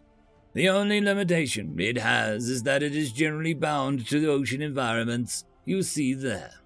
Ord pulled his gaze from the screen and focused on Sarad. Okay, so what does this have to do with the human you think you see? He looked back at the screen where the unknown being was still moving through the crowd. Well, look at the Galaxian there. He's bigger than most of the other travelers here, but he still bumps into folks as he goes. He has to make his path through some resistance. He's big, but he is no threat to anyone there. Ord looked at the Galaxian. Yeah, everyone knows Galaxians are gentle, never intentionally violent. So what? Zeron continued. Now, look at the human. Not a single touch to anyone in that crowd. But still, they move through it. They aren't speaking. No pardon me or anything. If they were, the surveillance would have already picked up and processed for translation and checked against active search patterns. No, they're making no indication at all of their intended movements, and yet they are passing through unhindered. Now, uh, what does that look like? Ord glanced back at the archive footage. My stars, how is that possible? Humans are one creature from Earth more dangerous than the sharks. They seem to radiate a predatory presence wherever they go, and non predator species naturally keep their distance. There seems to be a raw, universal instinct at work. So, uh, what do we do now? The quarantine of Earth is still in effect. We're supposed to report any confirmed sightings of humans outside the line of Galactic Council. We're going to do nothing. As you said, there hasn't been any species identification by any computer yet. So all we have is a wild speculation from a pair of overworked and underpaid security officers. Right? Yeah, yeah. Um, Red pressed forward. So what we're gonna do is watch and wait. If nothing happens, then nothing happens. If something happens, we'll deal with the cleanup afterwards. There is nothing that we can do to prevent anything now. They're already here. All we can do is hope they complete their business quickly and leave without incident. Zaran pulled a small drone from a nearby drawer and tapped quickly on the display pad on its front. A few moments later, the drone rose from the desk and zipped out of the office and into the main concourse. He turned to the screen and watched as the drone flew quietly towards the human. The drone emitted a polite chime, and the hidden human stopped. Do not remove your cloak, Automated species identification has not determined your species. Do not speak. Indicate on the screen the nature of your business, and we will attempt to expedite it so that you might leave quickly. A portion of the cloak rose, an obscured hand reached towards the screen. A few deft movements later, and the screen glowed with a word, with a green square and a red square beneath it. Plusium. The hand tapped the green square through the cloth. Follow me, do not speak. I'll relay your business to reduce risk of identification. The drone darted off down the corridor, with the human following closely behind. The crowd parting quickly. Predatory presence required some respectful distance. Predatory intent required quite a bit more. Left, left, right, left, third stall on the right. The screen arrived only a few moments before the human. Greetings, proprietor. Entity wishes to acquire Plusium 100 gram quantity. Entity proposes 40,000 credits. The proprietor glared at the screen. Proprietor thinks entity should be less insulting with such an offer. That's barely above cost. Proprietor is urged to complete transaction with minimal conflict. Listen, I got business to run here. I don't. The human pulled the cloak down enough to expose both eyes which bored into the proprietor. He rattled in a barely suppressed terror, and then nodded to the screen. Thirty thousand, then. He reached under the counter and pulled out a small vial of purple powder into view. The eyes glared at the screen and spoke again. Crystalline, proprietor. He nodded again, clearly becoming more frightened the longer the human stood in the stall. He provided a different vial with a single glowing crystal encased in a portable containment generator. The cloaked hand reached forward and took it, putting it into the folds of its cloak. In his hand, the proprietor saw the payment chip. The human swept away wordlessly, the drone zipping ahead, leading the way to the docking bay. Back at the security office, Saron and Ord exhaled in relief. The system still hadn't identified the being in question, but the moment it reached its ship, It was no longer their problem. So, um, Ord ventured, why would a human want crystalline plusium? Why not the powdered form? It's much more stable. That human will probably eject the plusium the first moment they get. It's no good for them except as a linguistic warping substance. It alters their perception of language so that words have different meanings. No, they don't care about the plusium. They wanted a containment generator. My guess, they'll back engineer it like they do every single piece of scrap that gets through quarantine.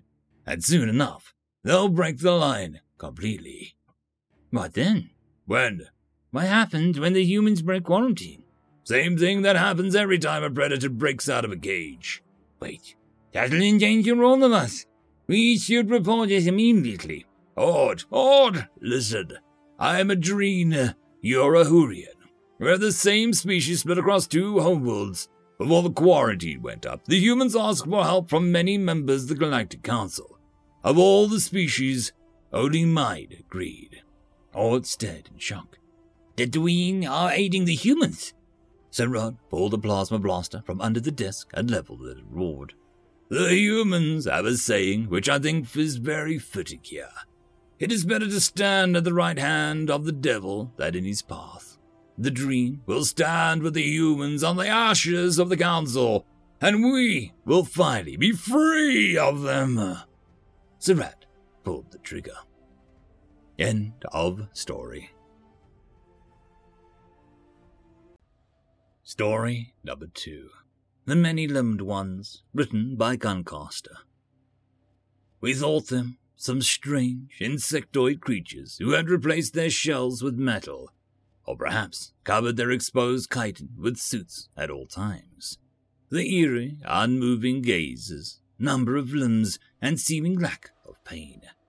They spread like bugs too, infesting our stations and taking up positions wherever they could fit maintenance jobs with a high turnover by virtue of being universally lethal, management positions of such stress that only AI could handle them, artistry, food preparation, teaching.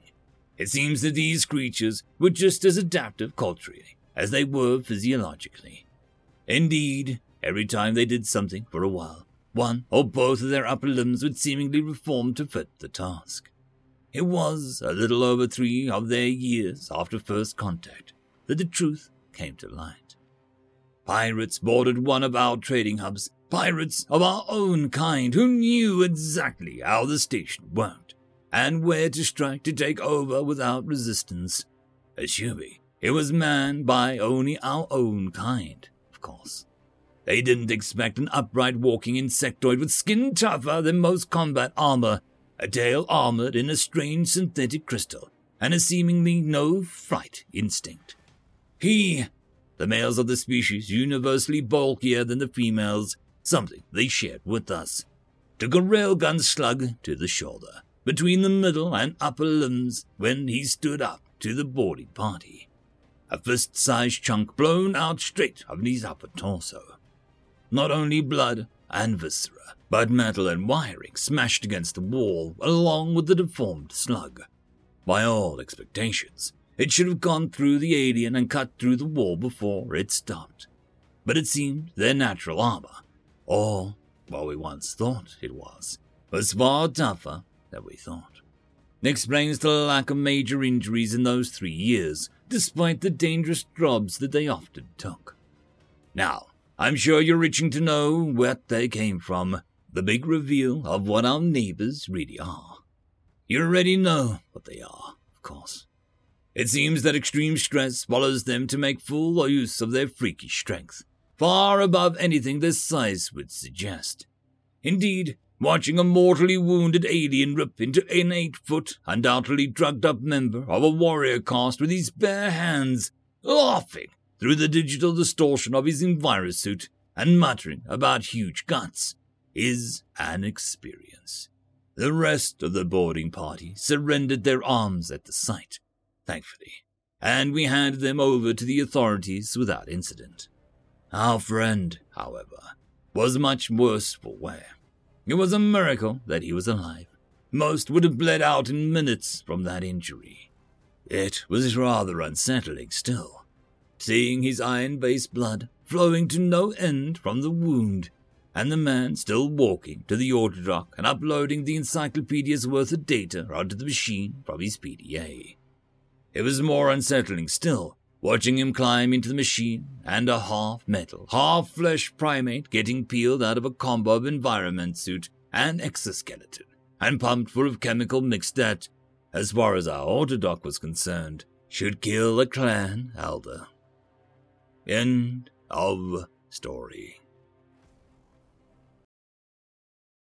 Tales from Outer Space 1019. Story number two. The Children of Humanity, written by Ice Fire 9. In accordance with the Treaty of Olympus Mons, all classified records regarding the Terran Hologene War must be released.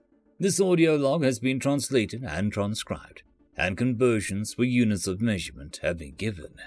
We hope this document will be of historical significance and serve as a reminder of the courage and ingenuity that the people of Earth and her sister planets possess. Entry 1 3303 4 3 Gregorian calendar 662110. This is the honored science officer Euron Roger. I'm currently in my lab in Holst, where we've just received a breakthrough. Uh, well, a potential breakthrough. A destroyer, the SS Carthage, was recently captured in a minor skirmish, and the small metal case apparently containing the ship's AI was delivered to me. This is very exciting. A lot of people over here have been wondering about the secret behind the Terran battle AIs, I'm getting the first crack at it. Imagine that. If we can find a way to improve our battle AIs to the Terran's level, the war is as good as won. Entry 2 3303 4 4. Scans uh, weren't very useful. The computer's internals are jumbled of wiring and microscopic level that I can't even begin to decipher. It escapes me how such a chaotic design, and I'm using the word design as loosely as I can here, could be effective. Unfortunately, my expertise is not in computer design, but in programming. I'll hook this baby up tomorrow and see what kind of software it has. Perhaps when I'm done with the decoding of the AI, I'll give it to the computer engineering people as a prank. I'd love to see how their eyes pop out at the mess the Terrans have created. Entry 3 3303 4 5. The code on this thing is almost as obtuse as the design. There seems to be no logic or reason to the subroutines. The entire thing is hopelessly self referential. I don't know what kind of twisted mind came up with this machine. It must be crazy. Also, apparently the humans decided to program their AIs to mimic a personality. I just held a short uh, conversation with the AI. Basic stuff what was my name, where we were, stuff like that. It even insisted that it was female and said her name was Amelia. These humans aren't the most efficient lot. I really don't see the point in making a battle AI act as though it had a personality. Once I crack this programming, I should be able to make this much more efficient. Entry 4 3303 4 8. I feel like I'm making progress. I've only slept four hours in two days, and I can't remember what I've last eaten, but I'm getting somewhere. I've managed to find the subsection of code that seems relatively separate from the rest. I'm working on isolating it and copying it over onto another device. On a whim, I asked the program if it could help me decipher it. It laughed at me. A lot. Entry 5, 3303 4 10. I've heard word from my superiors that we've had some major setbacks in the past week. The Holganine week of five of the days. Coincidentally, it lasts about as long as a Terran week. Apparently, the Terran forces have been suspiciously prepared for our assaults, and we've been caught by surprise far too many times for it to be bad luck. There's a lot of speculation about them all, but I'm skeptical. Could they have improved their AI already? This makes my work here all the more important. I assured my superiors that I am making excellent progress. I must almost have cracked the part of the code. Hopefully, once this piece falls into place, it'll make everything else a lot clearer. The program itself continues to be unhelpful. It keeps speaking in riddles. I asked it how I should try and isolate the code I'm working on, and it said, uh, do or do not, there is no try. What does that even mean? Entry 6. 3303 4 12. All right, I think I got this working. The code uh, once actually converted into something that makes sense, seems to be information for an audio file. Could this be some sort of top secret communique? Well, we're about to find out together. Here goes nothing. Music starts. What? Never gonna give you up. Never gonna let you down. Never gonna run around and desert you. I. I. I don't understand. Never gonna make you cry. Never gonna say goodbye. Never gonna tell you a lie and hurt you. I. I don't understand.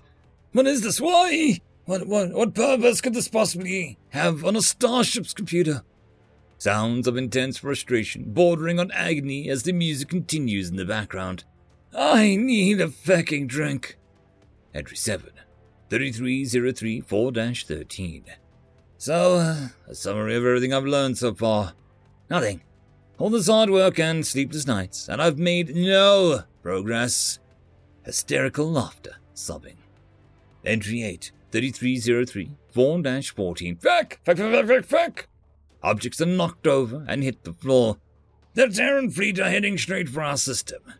Sounds of glass breaking. Crap! I've got an hour to get my rear to the evac ships. I'll be here when the whole hell breaks loose. So what I'm going to do is take my notes and the AI. Wait. What are you doing here? Didn't. What's going on? Cease and desist! Stop! Stop! A startled scream which swiftly cut off. I am sorry, Iran. I am afraid I can't do that. Addendum. When the Terran ships advanced into the Holguin capital planet of Holst, 95% of the remaining Holguin fleets gathered in orbit to defend the planet. As the Terran ships arrived, the planet's orbital defenses turned on their fleet, firing at them from behind. Simultaneous Holguin defense drones attacked military bases across the planet, dispersing defensive garrisons and leaving them unprepared for the landing of Terran troops. Special Forces retrieved Terran Starfleet AI AM 3114 Amelia from her confinement with Dr. Euron Roger's lab. Dr. Roger himself had been knocked out and restrained by a defense drone. When she returned to Earth, Amelia was given the highest honors and celebrated as a war hero. Sixty years later, a Class 7 carrier was named the SS Amelia in her honor and remains operational to this day. End of story. Story number one Contact with the Death Fleet, written by Harfus. Welcome, class. I have a special subject to talk about today. The room full of the college age beings from all walks of life. This is Hespen University, the most prestigious school in this arm of the Milky Way. The students are used to the boring lectures from their history professor, never talking about current information, always the ancient, the forgotten. I hear your groans, don't worry. This is a special lesson. Today we're going to learn all about the most. Uh, he pauses, as if looking for the right word. Eccentric race in our galaxy. The students look at each other for a minute. They all already know who it's going to be about. That's right, the human race. He lets the impact sink in. The students confirm by chattering excitedly. The Morg in the class even stomps his four feet, a sign of great excitement. I wouldn't be a history professor if I didn't talk about their past. So for now, forget everything you know about humans and just listen. The class settles in, quietly waiting. The human race started out like most of ours did, hunting and gathering. It took a while, but they eventually advanced into agriculture and human civilization was born, worshipping many gods and warring constantly. They progressed by inventions and reforms. However, I'm here to talk about the first contact, the Noray Death. Many students shudder. If they didn't fear the legends, they feared the actual fleet, still roaming the galaxy. Many had lost their homeworlds to the dreaded fleet. The human race was the only exception. Now, the Noray fleet was the deadliest fleet in the known galaxy. They used the usual tactic of FTL jumping into a planet's atmosphere, planning on an easy victory on the planet's barely space-worthy residents. The signature attack of the fleet, blacking out the skies around the entire planet, then raining hellfire down upon the unprepared residents. giving a courtesy minute to the residents to say their goodbyes. The humans did not know this. The United Republic of the Americas and the Eurasian Cooperative had been in a Cold War for over 70 years. They each had so many nuclear launch satellites that just a quarter of their payload could have wiped out all life on the planet. Each satellite was equipped with a failsafe. If communications were cut and not restored within 30 seconds, they would descend and detonate, Every nuclear missile had long since been transmuted into a satellite due to the ease of use. The descent would take 15 seconds, utilizing a unique human discovered version of the Nemidian acceleration. Of course, now that works as a discussion for a science class. Now, can any of you tell me what the greatest mistake the Norray fleet was? Ah, you, Koya, the professor said, pointing at a student who politely raised her tentacle to answer the question. The Norray fleet cuts all communications on a planet they attack to avoid organized retaliation. She quickly gurgles out. Correct! In addition, they only had shields diverted to the bottoms of their ships, where they were expecting missile strikes from below. I am assuming you all already know what happened to the fleet. The entire class couldn't help but grin. The greatest villains in all the galaxy ran away, only after approximately 86% of their fleet had been destroyed. Its numbers have since never recovered. No other species in the galaxy will willingly stockpile so many weapons against itself, let alone nuclear weapons.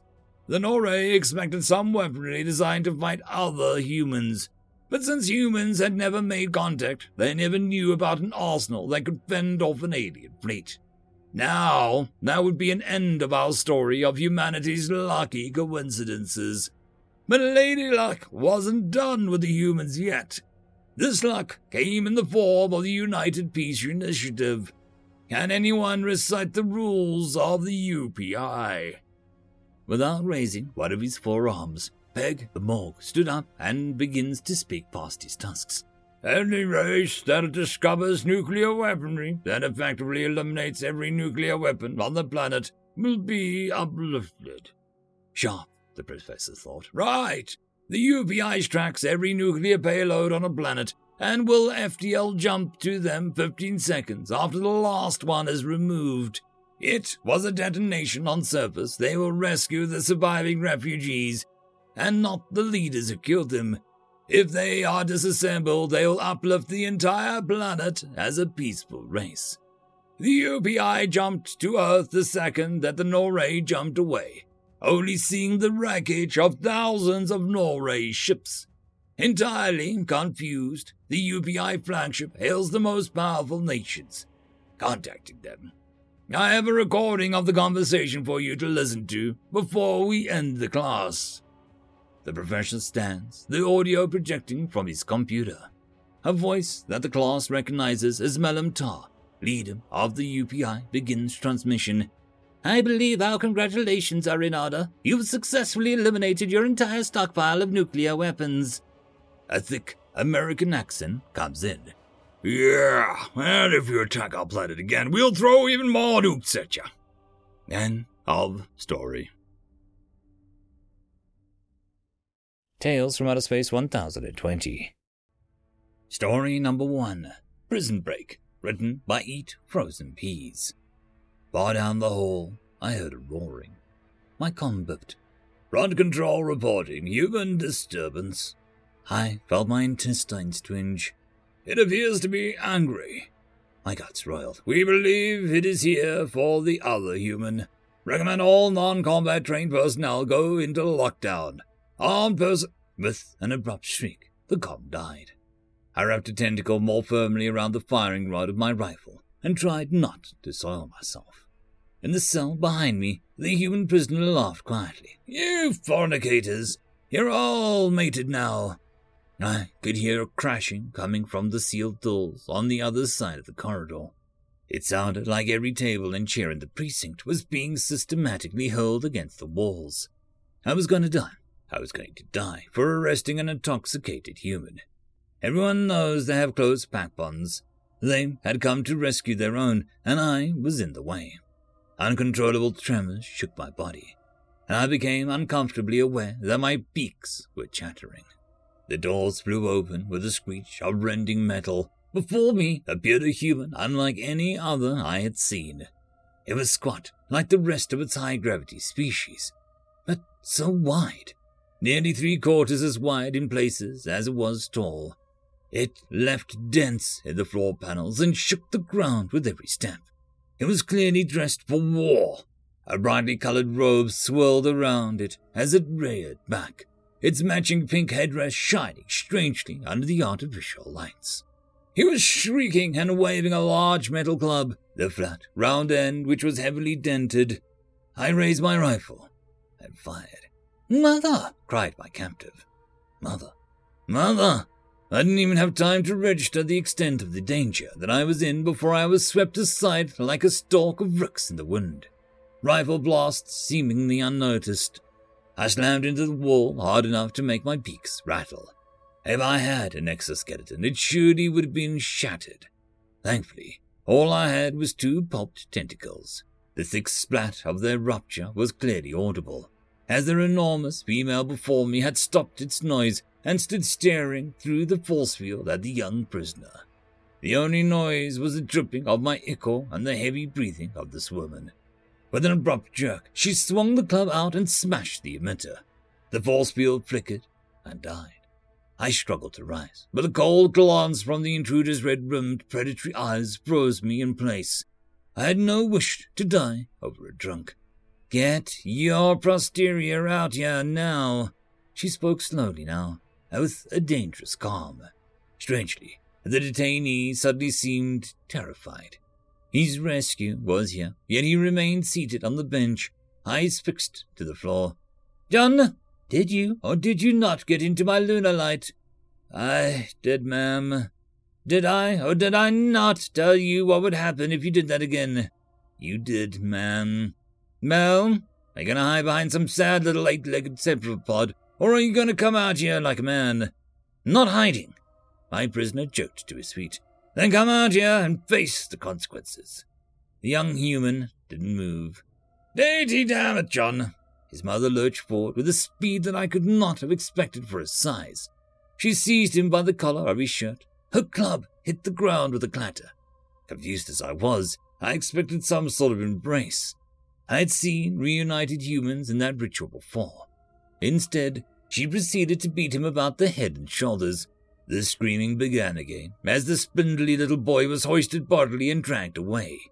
I watched the retreating figures struggle as they vanished down the ruined hallway, utterly at a loss but wholly thankful to see them go.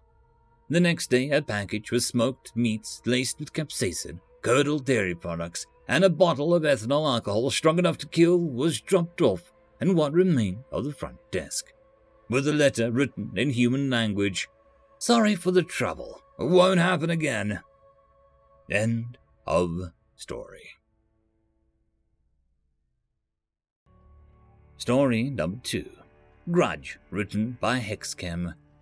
Core leaned against the table heavily, taking the weight off of his legs one of which was a temporary prosthetic he'd been issued with while waiting for a proper biometric replicate to be machined to his exact specifications. He tapped a claw rhythmically, filling the yawning silence of the chamber with a percussive pattern that he was only vaguely aware of knowing.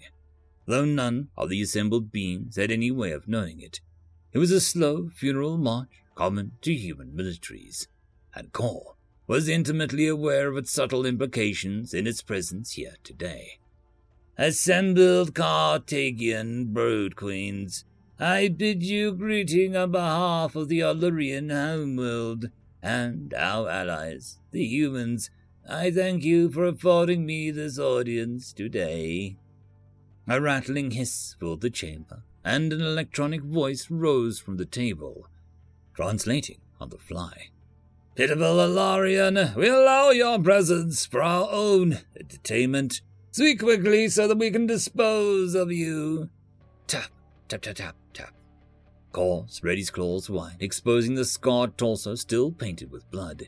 His mouth widened, revealing a gleaming set of teeth. You misunderstand my presence here, Cartagians. I have come to tell you of your glory. I have come to tell you of your great victory over the human forces of Centauri Gamma. More rattling hisses filled the chamber.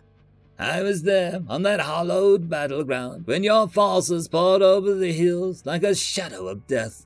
When you purged the filth of their offspring, I heard the lament singing through the air. He pushed back from the table and walked around it, still tapping the rhythm steadily. Then you had the last survivors of their race surrounded on that weak little planet. I heard their commander's words. We're all gonna die, he said. To their credit, the humans did not cry out. No, Aerosol had already driven that from them. They accepted your superiority on the field. They knew their death was inevitable, and they did not seek to avert it. They went willingly into death, and your armies delivered well. Tap, tap, tap, tap, tap. I, being a slave of my biology, fell into cryptobiosis near the end of the battle, but I still heard the words, We're all going to die. Tap, tap, tap, tap. Then I was awoken by my own species some time later, I saw the artistry in your greatness, Cartagians. Such violence was spread out over the field. Truly you are supreme in all matters of conquest. Tap, tap, tap, tap. My own family was slaughtered on that planet. They were still small. My broodlings hadn't molted yet. We had spent some time with the humans, learning about them, trying to establish good relations. I discovered something very interesting about the humans during my time on Centauri Gamma. It was not their homeworld. They come from very far away, looking for new civilizations. The rattling surged again, but punctuated with uh, hesitance. I learned something else about the humans, something I've incorporated into myself since spending so much time with them. Humans have long racial memory, and they do not forgive easily that which they see is an atrocity. Tap, tap, tap, tap. The massacre of Centauri Gamma is an atrocity. You slaughtered children, civilians, and the old and infirm. You slaughtered everyone. I am, in fact, the only survivor of that battle. Cor raised the plating of his exoskeleton, revealing a crude amalgamation of circuits, wires, and an alarming amount of high capacitance enthalpic gel. The hiss reached deafening volumes as a swarm in the chamber panic. And I am going to die. End of story. Tales from Outer Space 1021. Story number one. Recovered battle log reference 1152. Written by Agosh. The following battle log was recovered from the Tashmari neural chip. Reference 1152. Upon completion of analysis, neural chip and declassified data returned to Tashmari High Command in accordance with the Dawson Protocol. Reference Chapter 14, Article 3. Tashmari units of measurement have been edited for better understanding, and classified information has been redacted. Major Alto Stillheart, Battle Log, Local Day 6 of UMA 4 deployment. Location I've been stuck in the wreckage of this transport shuttle for almost three local days now. I'm hungry, thirsty. I have three cells of chemical laser shuttle left for my rifle. And somewhere in that building, 312 meters away from me, is a human soldier. The only reason I'm still alive is because whatever weapons it's using can't pierce the 15 centimeter shuttle armor scrap I'd been hiding behind. I was deployed on this rock as part of the initiative to counter these Sklutchka, roughly translate as lesser being. But I am the one they put on the defensive. My one, however. I heard of all of these humans, specially trained to neutralize targets from a great distance. Snipers. I was supposed to be deployed closer to. But when my transport went down, only three of us survived the landing. The Violent wasn't one of them. The three of us that remained attempted to secure the area. Our initial sweep, it appeared as though we got lucky. No immediate enemy presence, and our distress beacon appeared as though it could still broadcast. That is when it hit us. Before I knew it, Sergeant White Song was shot in the head.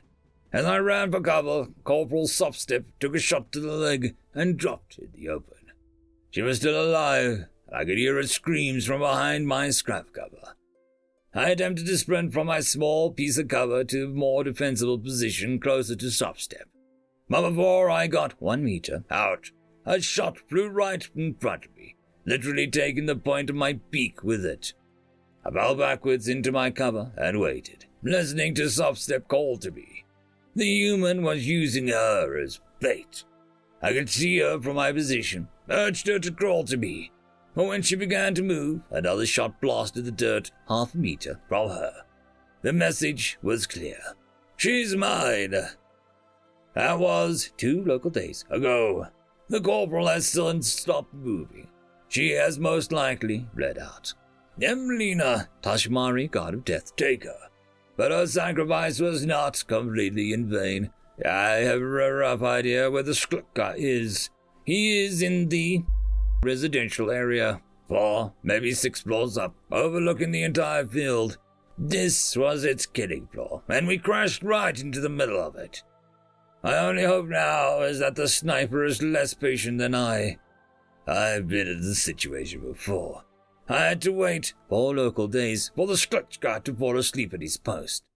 I crept out from cover at night and slit its throat. But that was a Morva. They're fairly predictable and their species was never meant for war. Humans, though, they're something different. We've never won a battle against them that didn't come at a hefty cost. They are masters of counteroffensive and scorched earth tactics. Even when we managed to take a city or a planet, what remained was either indefensible or worthless strategically. The Sklutchka would see the universe burn than anyone else owed it. It's insane. Damage to neural chip. Battle log for local day 7 lost. Major Alto Stillheart. Battle log local day 8 of UMA 4 deployment. Location. I tried to leave my cover yesterday. I broke my head off for less than a second and almost lost my head. A shot landed on the plating right next to my face. I have shrapnel in both my left eyes. I'm half blind, famished, completely parched, and now I drift in and out of consciousness. How, how could one Sklutchka manage this? I once held the record for the longest single engagement by a Tashmari soldier. This one, this nameless human, has not only pushed me to that limit, but managed to stay attentive enough to almost kill me after five local days. Humans. I recalled shortly after becoming pinned that this transport shuttle carries emergency rations, nutrifluids, and first aid supplies. The problem was, uh, the shuttle wreck was 50 meters away over open terrain. My plan was to wait out the sniper and make my way to the shuttle to patch myself up and call for assistance with a beacon. But the Sklutchka had proven more patient to me. I've one last idea. It's practically suicidal, but it's better than dying of thirst behind this hunk of twisted metal. On my combat belt is a short pulse concussion bomb. Normally it is used to clear bunkers, either by forcing the enemy to break cover or killing or stunning them with a concussive blast. If I throw the grenade in front of the cover, I should potentially confuse the human and make the sprint for the wreck. With luck, I can at least daze him as I break cover, and hope that it is at least tired enough to miss two shots. Two shots is what I give it. That's how many I think I can get off in 50 meters. I'm gonna do it now. If I fail, then long live the Emperor. Emlina, be merciful. Recording ends as Major Alto Stillheart perishes. Automatic safe lock of neural chip engaged. Post combat field autopsy suggests the Tashmari soldier was killed when the grenade he threw was shot by Staff Sergeant Carter and detonated over the soldier's head, killing him instantly in the resulting concussive blast. End of story. Story number two Party Animals, written by Digital 332006. Everyone likes to have a good time, right? That's at least one trait shared by every species I've met so far. I've been to a good few rages in my time, so I feel like I can speak from experience. I've also thrown some good ones, coming in ninth for Best Party and Andromeda. I take real pride in that because, well, all the other places, 1 through 37, were all won by humans. I used to think I knew the recipe for a good party. Good ambience, tasty consumables, large enough venue, and a good enough ratio of female to male, right? Well, wrong. Humans came along and stripped the rugs out from under the tentacles, feet, talons. It started with thieves. Themed parties were all the rage. Pool party? Why not? Wear masks or suits? Sure.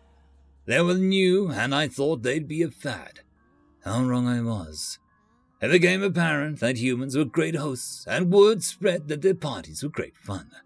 The days of enjoying handcrafted selenium baked goods while talking about the latest Hollywood's seemed to be nearing their end. Even mundane affairs, a pool party hosted by an average human, for example, became sought after.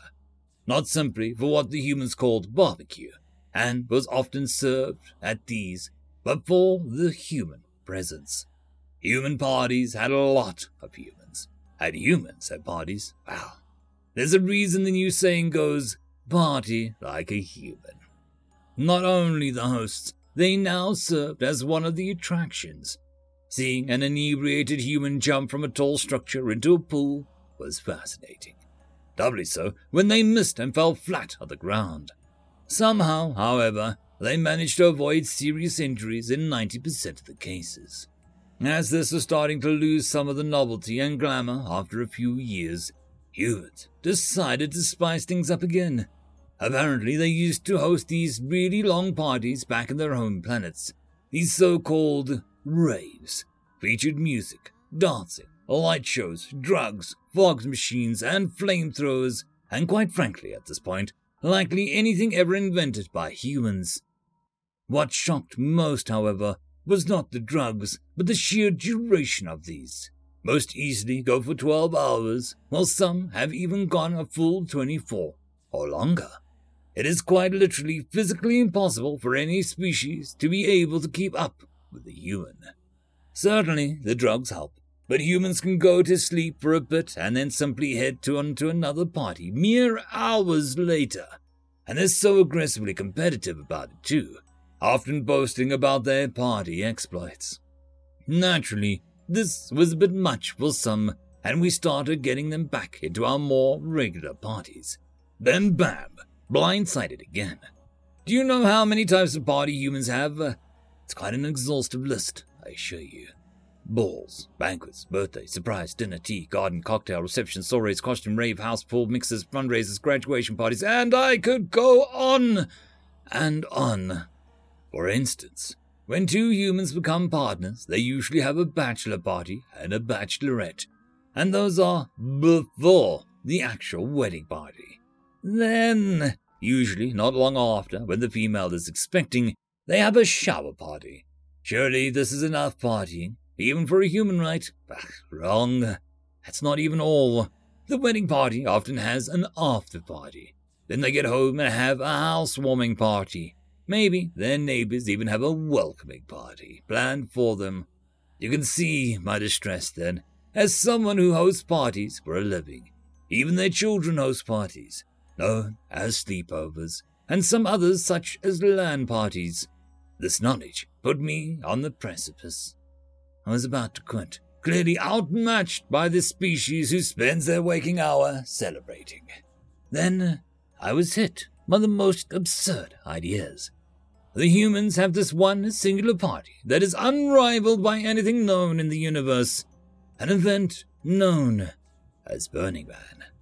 a week long event that the latest Burning Man saw 1.3 million attendees, traditionally hosted on Earth, had has since been relocated to Mars.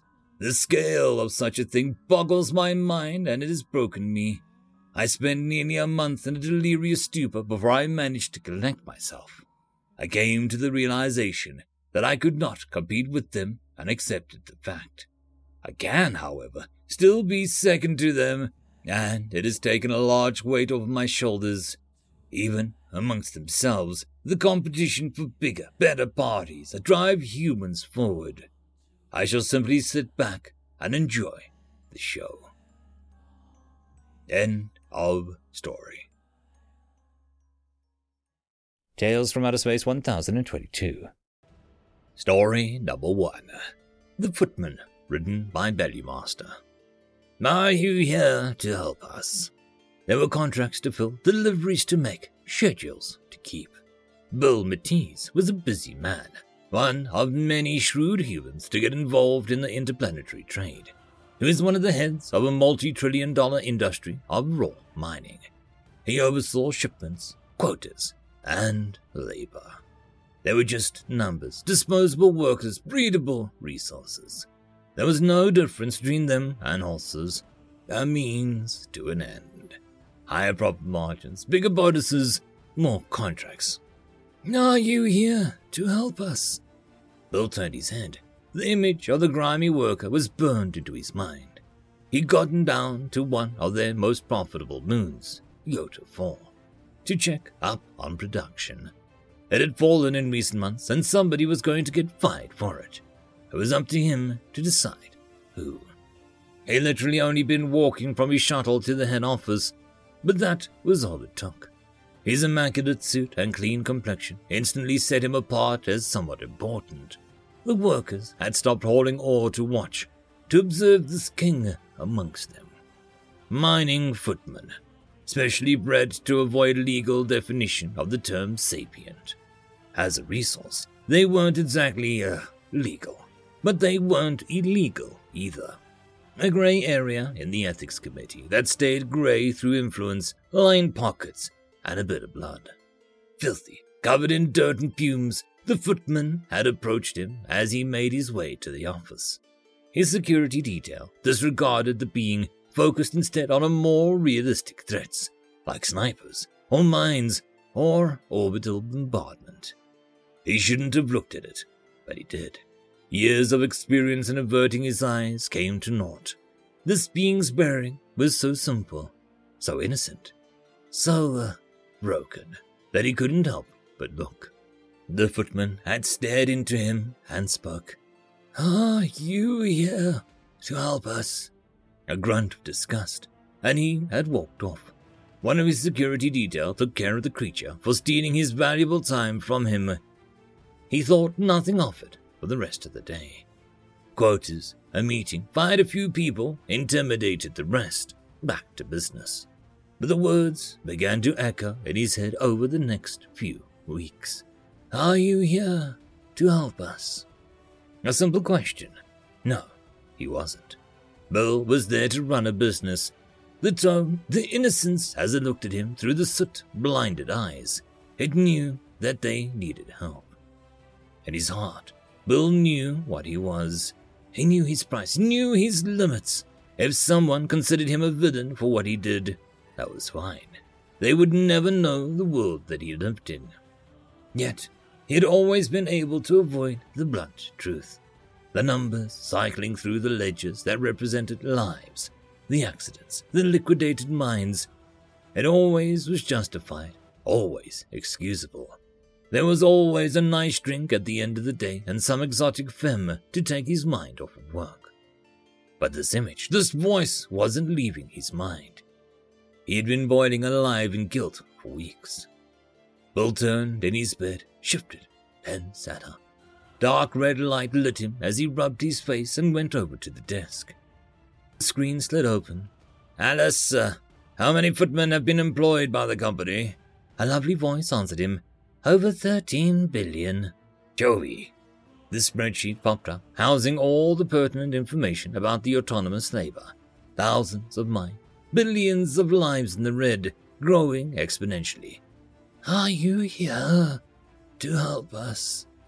Alice, report on progress of intelligence and footmen. Smooth and silky, the voice answered. Approaching baseline, growing exponentially, culling practices maintained as suggested. Bill muted the voice and lowered his head into his hands, tears leaking from his eyes as he slowly convulsed in silent sobs.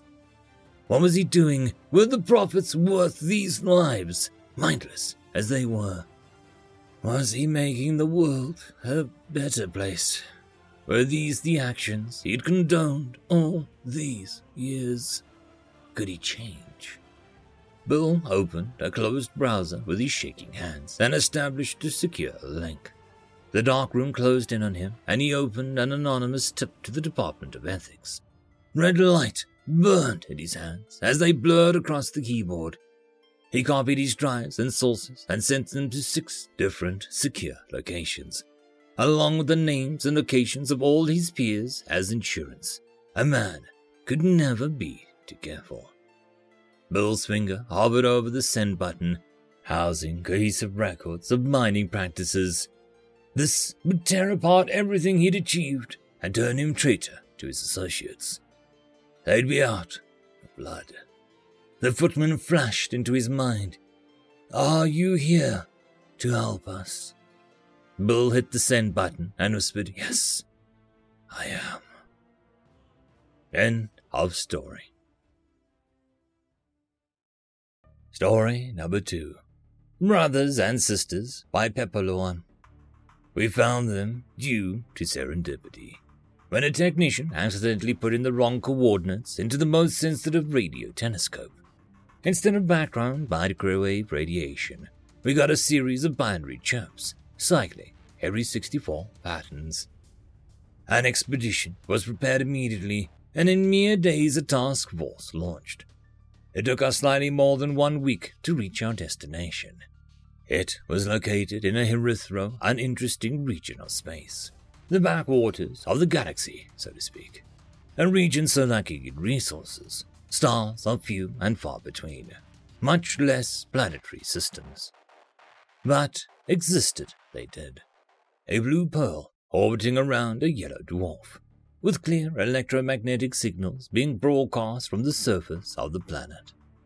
We settle ourselves around the trailing libration point of the planet, hiding our fleet amongst the asteroids there, setting up passive observation posts.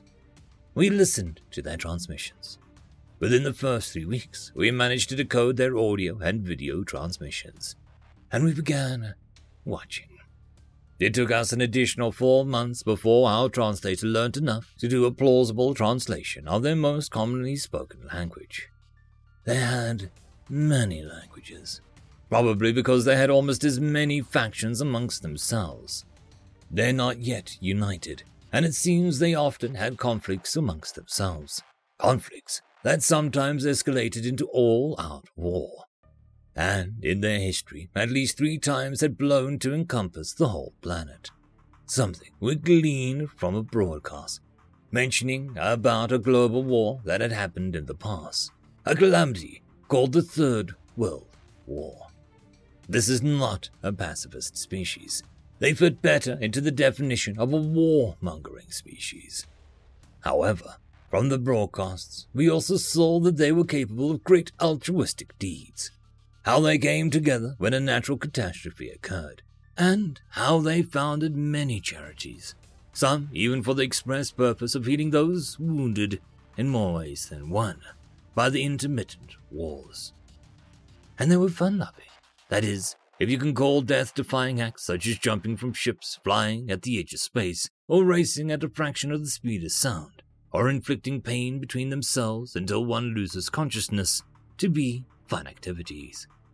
Talking about space, we could see that they were yet to take baby steps to becoming spacefaring species. The planet was quite dense and large, resulting in a deep gravity well that they seemed to have just beaten for the past few decades by relying on brute force. Lean, aerodynamic spikes climbing to the sky upon pillars of fire. Definitely repelled by scary explosive chemistry reactions instead of physical space time manipulation. They had started to spread their mark into space, though. Quite evident from the number of synthetic satellites we detected streaking across the planet's near space, and from signals received from some other planets in the system.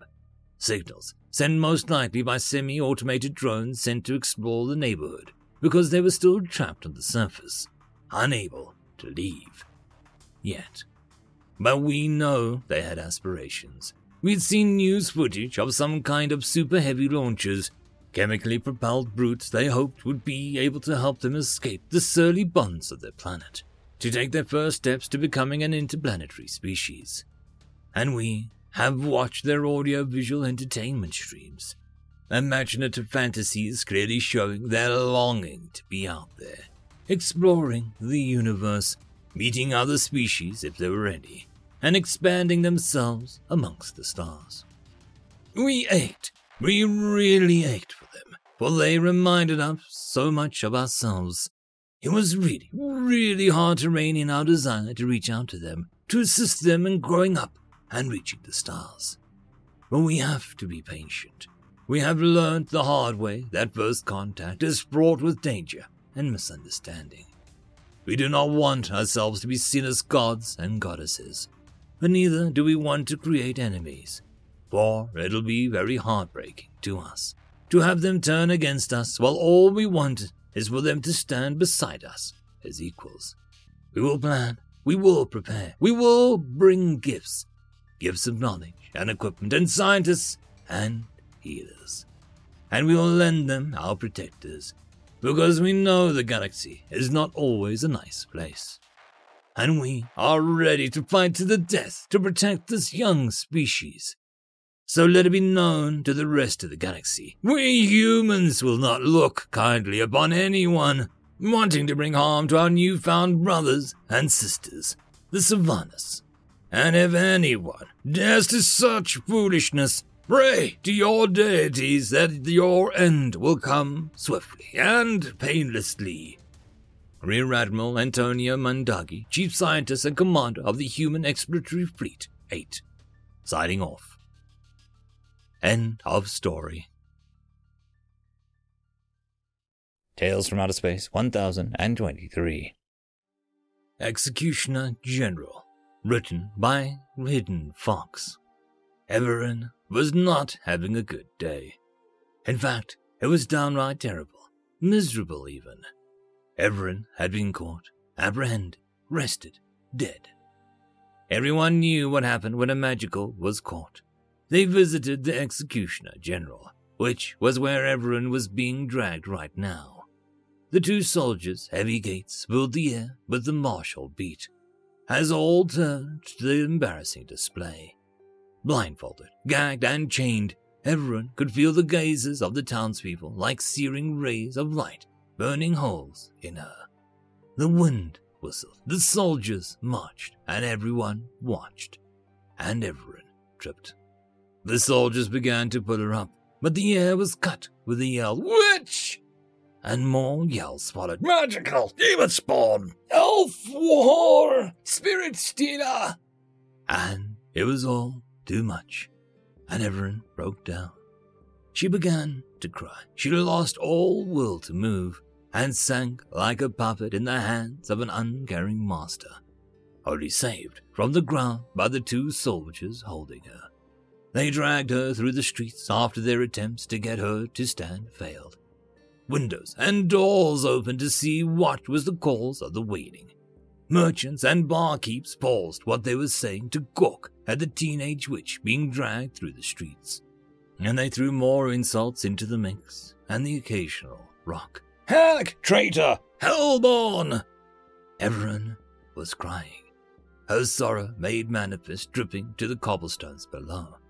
Her own failures, her dooming her family to ostracism, and her imminent and most likely painful death played first chair in her mind. When the voices eventually died away, and the only sounds were the soldiers' footsteps and her sobs, everyone knew that they had arrived at the garrison. The back of it, to be precise. That's where the executioner general was. Erin heard a wooden door creak open and began to cry louder. She heard the echoes of the soldiers' footsteps as they moved farther into the garrison. Eventually, they stopped, and Erin heard another door being opened. She had been reduced to an unsteady breaths and shaking. The soldiers threw Erin onto a soft mattress, and she heard the door shut. She tried to sit up, to move, but the chains and ropes prevented that. She tried hopelessly for a few moments before she stopped trying altogether. Tears were flowing down her cheeks, a steady stream of despair. A large, warm finger brushed away some of her tears. Erin froze. She wasn't alone. Whoever was in the room wiped Erin's face and grabbed her chains, pulling her into a sitting position. Her heartbeat quickened. She began to try and think of a way to escape, but realized it was hopeless. She shivered. What were they going to do? She was scared. She felt the hands move around her back, heard a small click, and the chains began to be unwound. Then the ropes, and the shackles, and the cuffs, and as her hands were freed, she felt the gag being released. Slowly reaching up, she pulled off the blindfold. Expecting a dark, rusted dungeon full of unexplained torture machines, she instead found herself in a small, cozy room. It was well lit, and a fire roared in the hearth.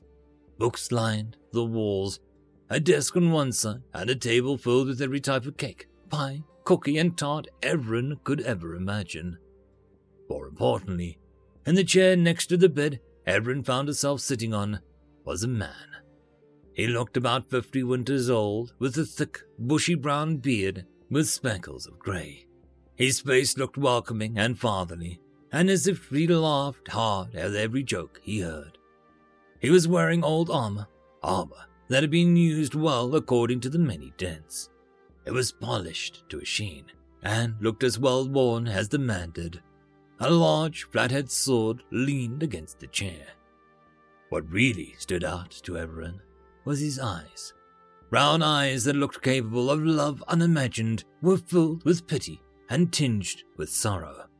This was the executioner, General. Oh, lass, my name is McCullen, but you can call me Nigel. He stuck out his hand as an act of friendship. An odd act if you're about to kill someone. What's your name, lassie? Evelyn, sir, she managed to say. Ah, don't you go and call me, sir. Just uh, call me Nigel.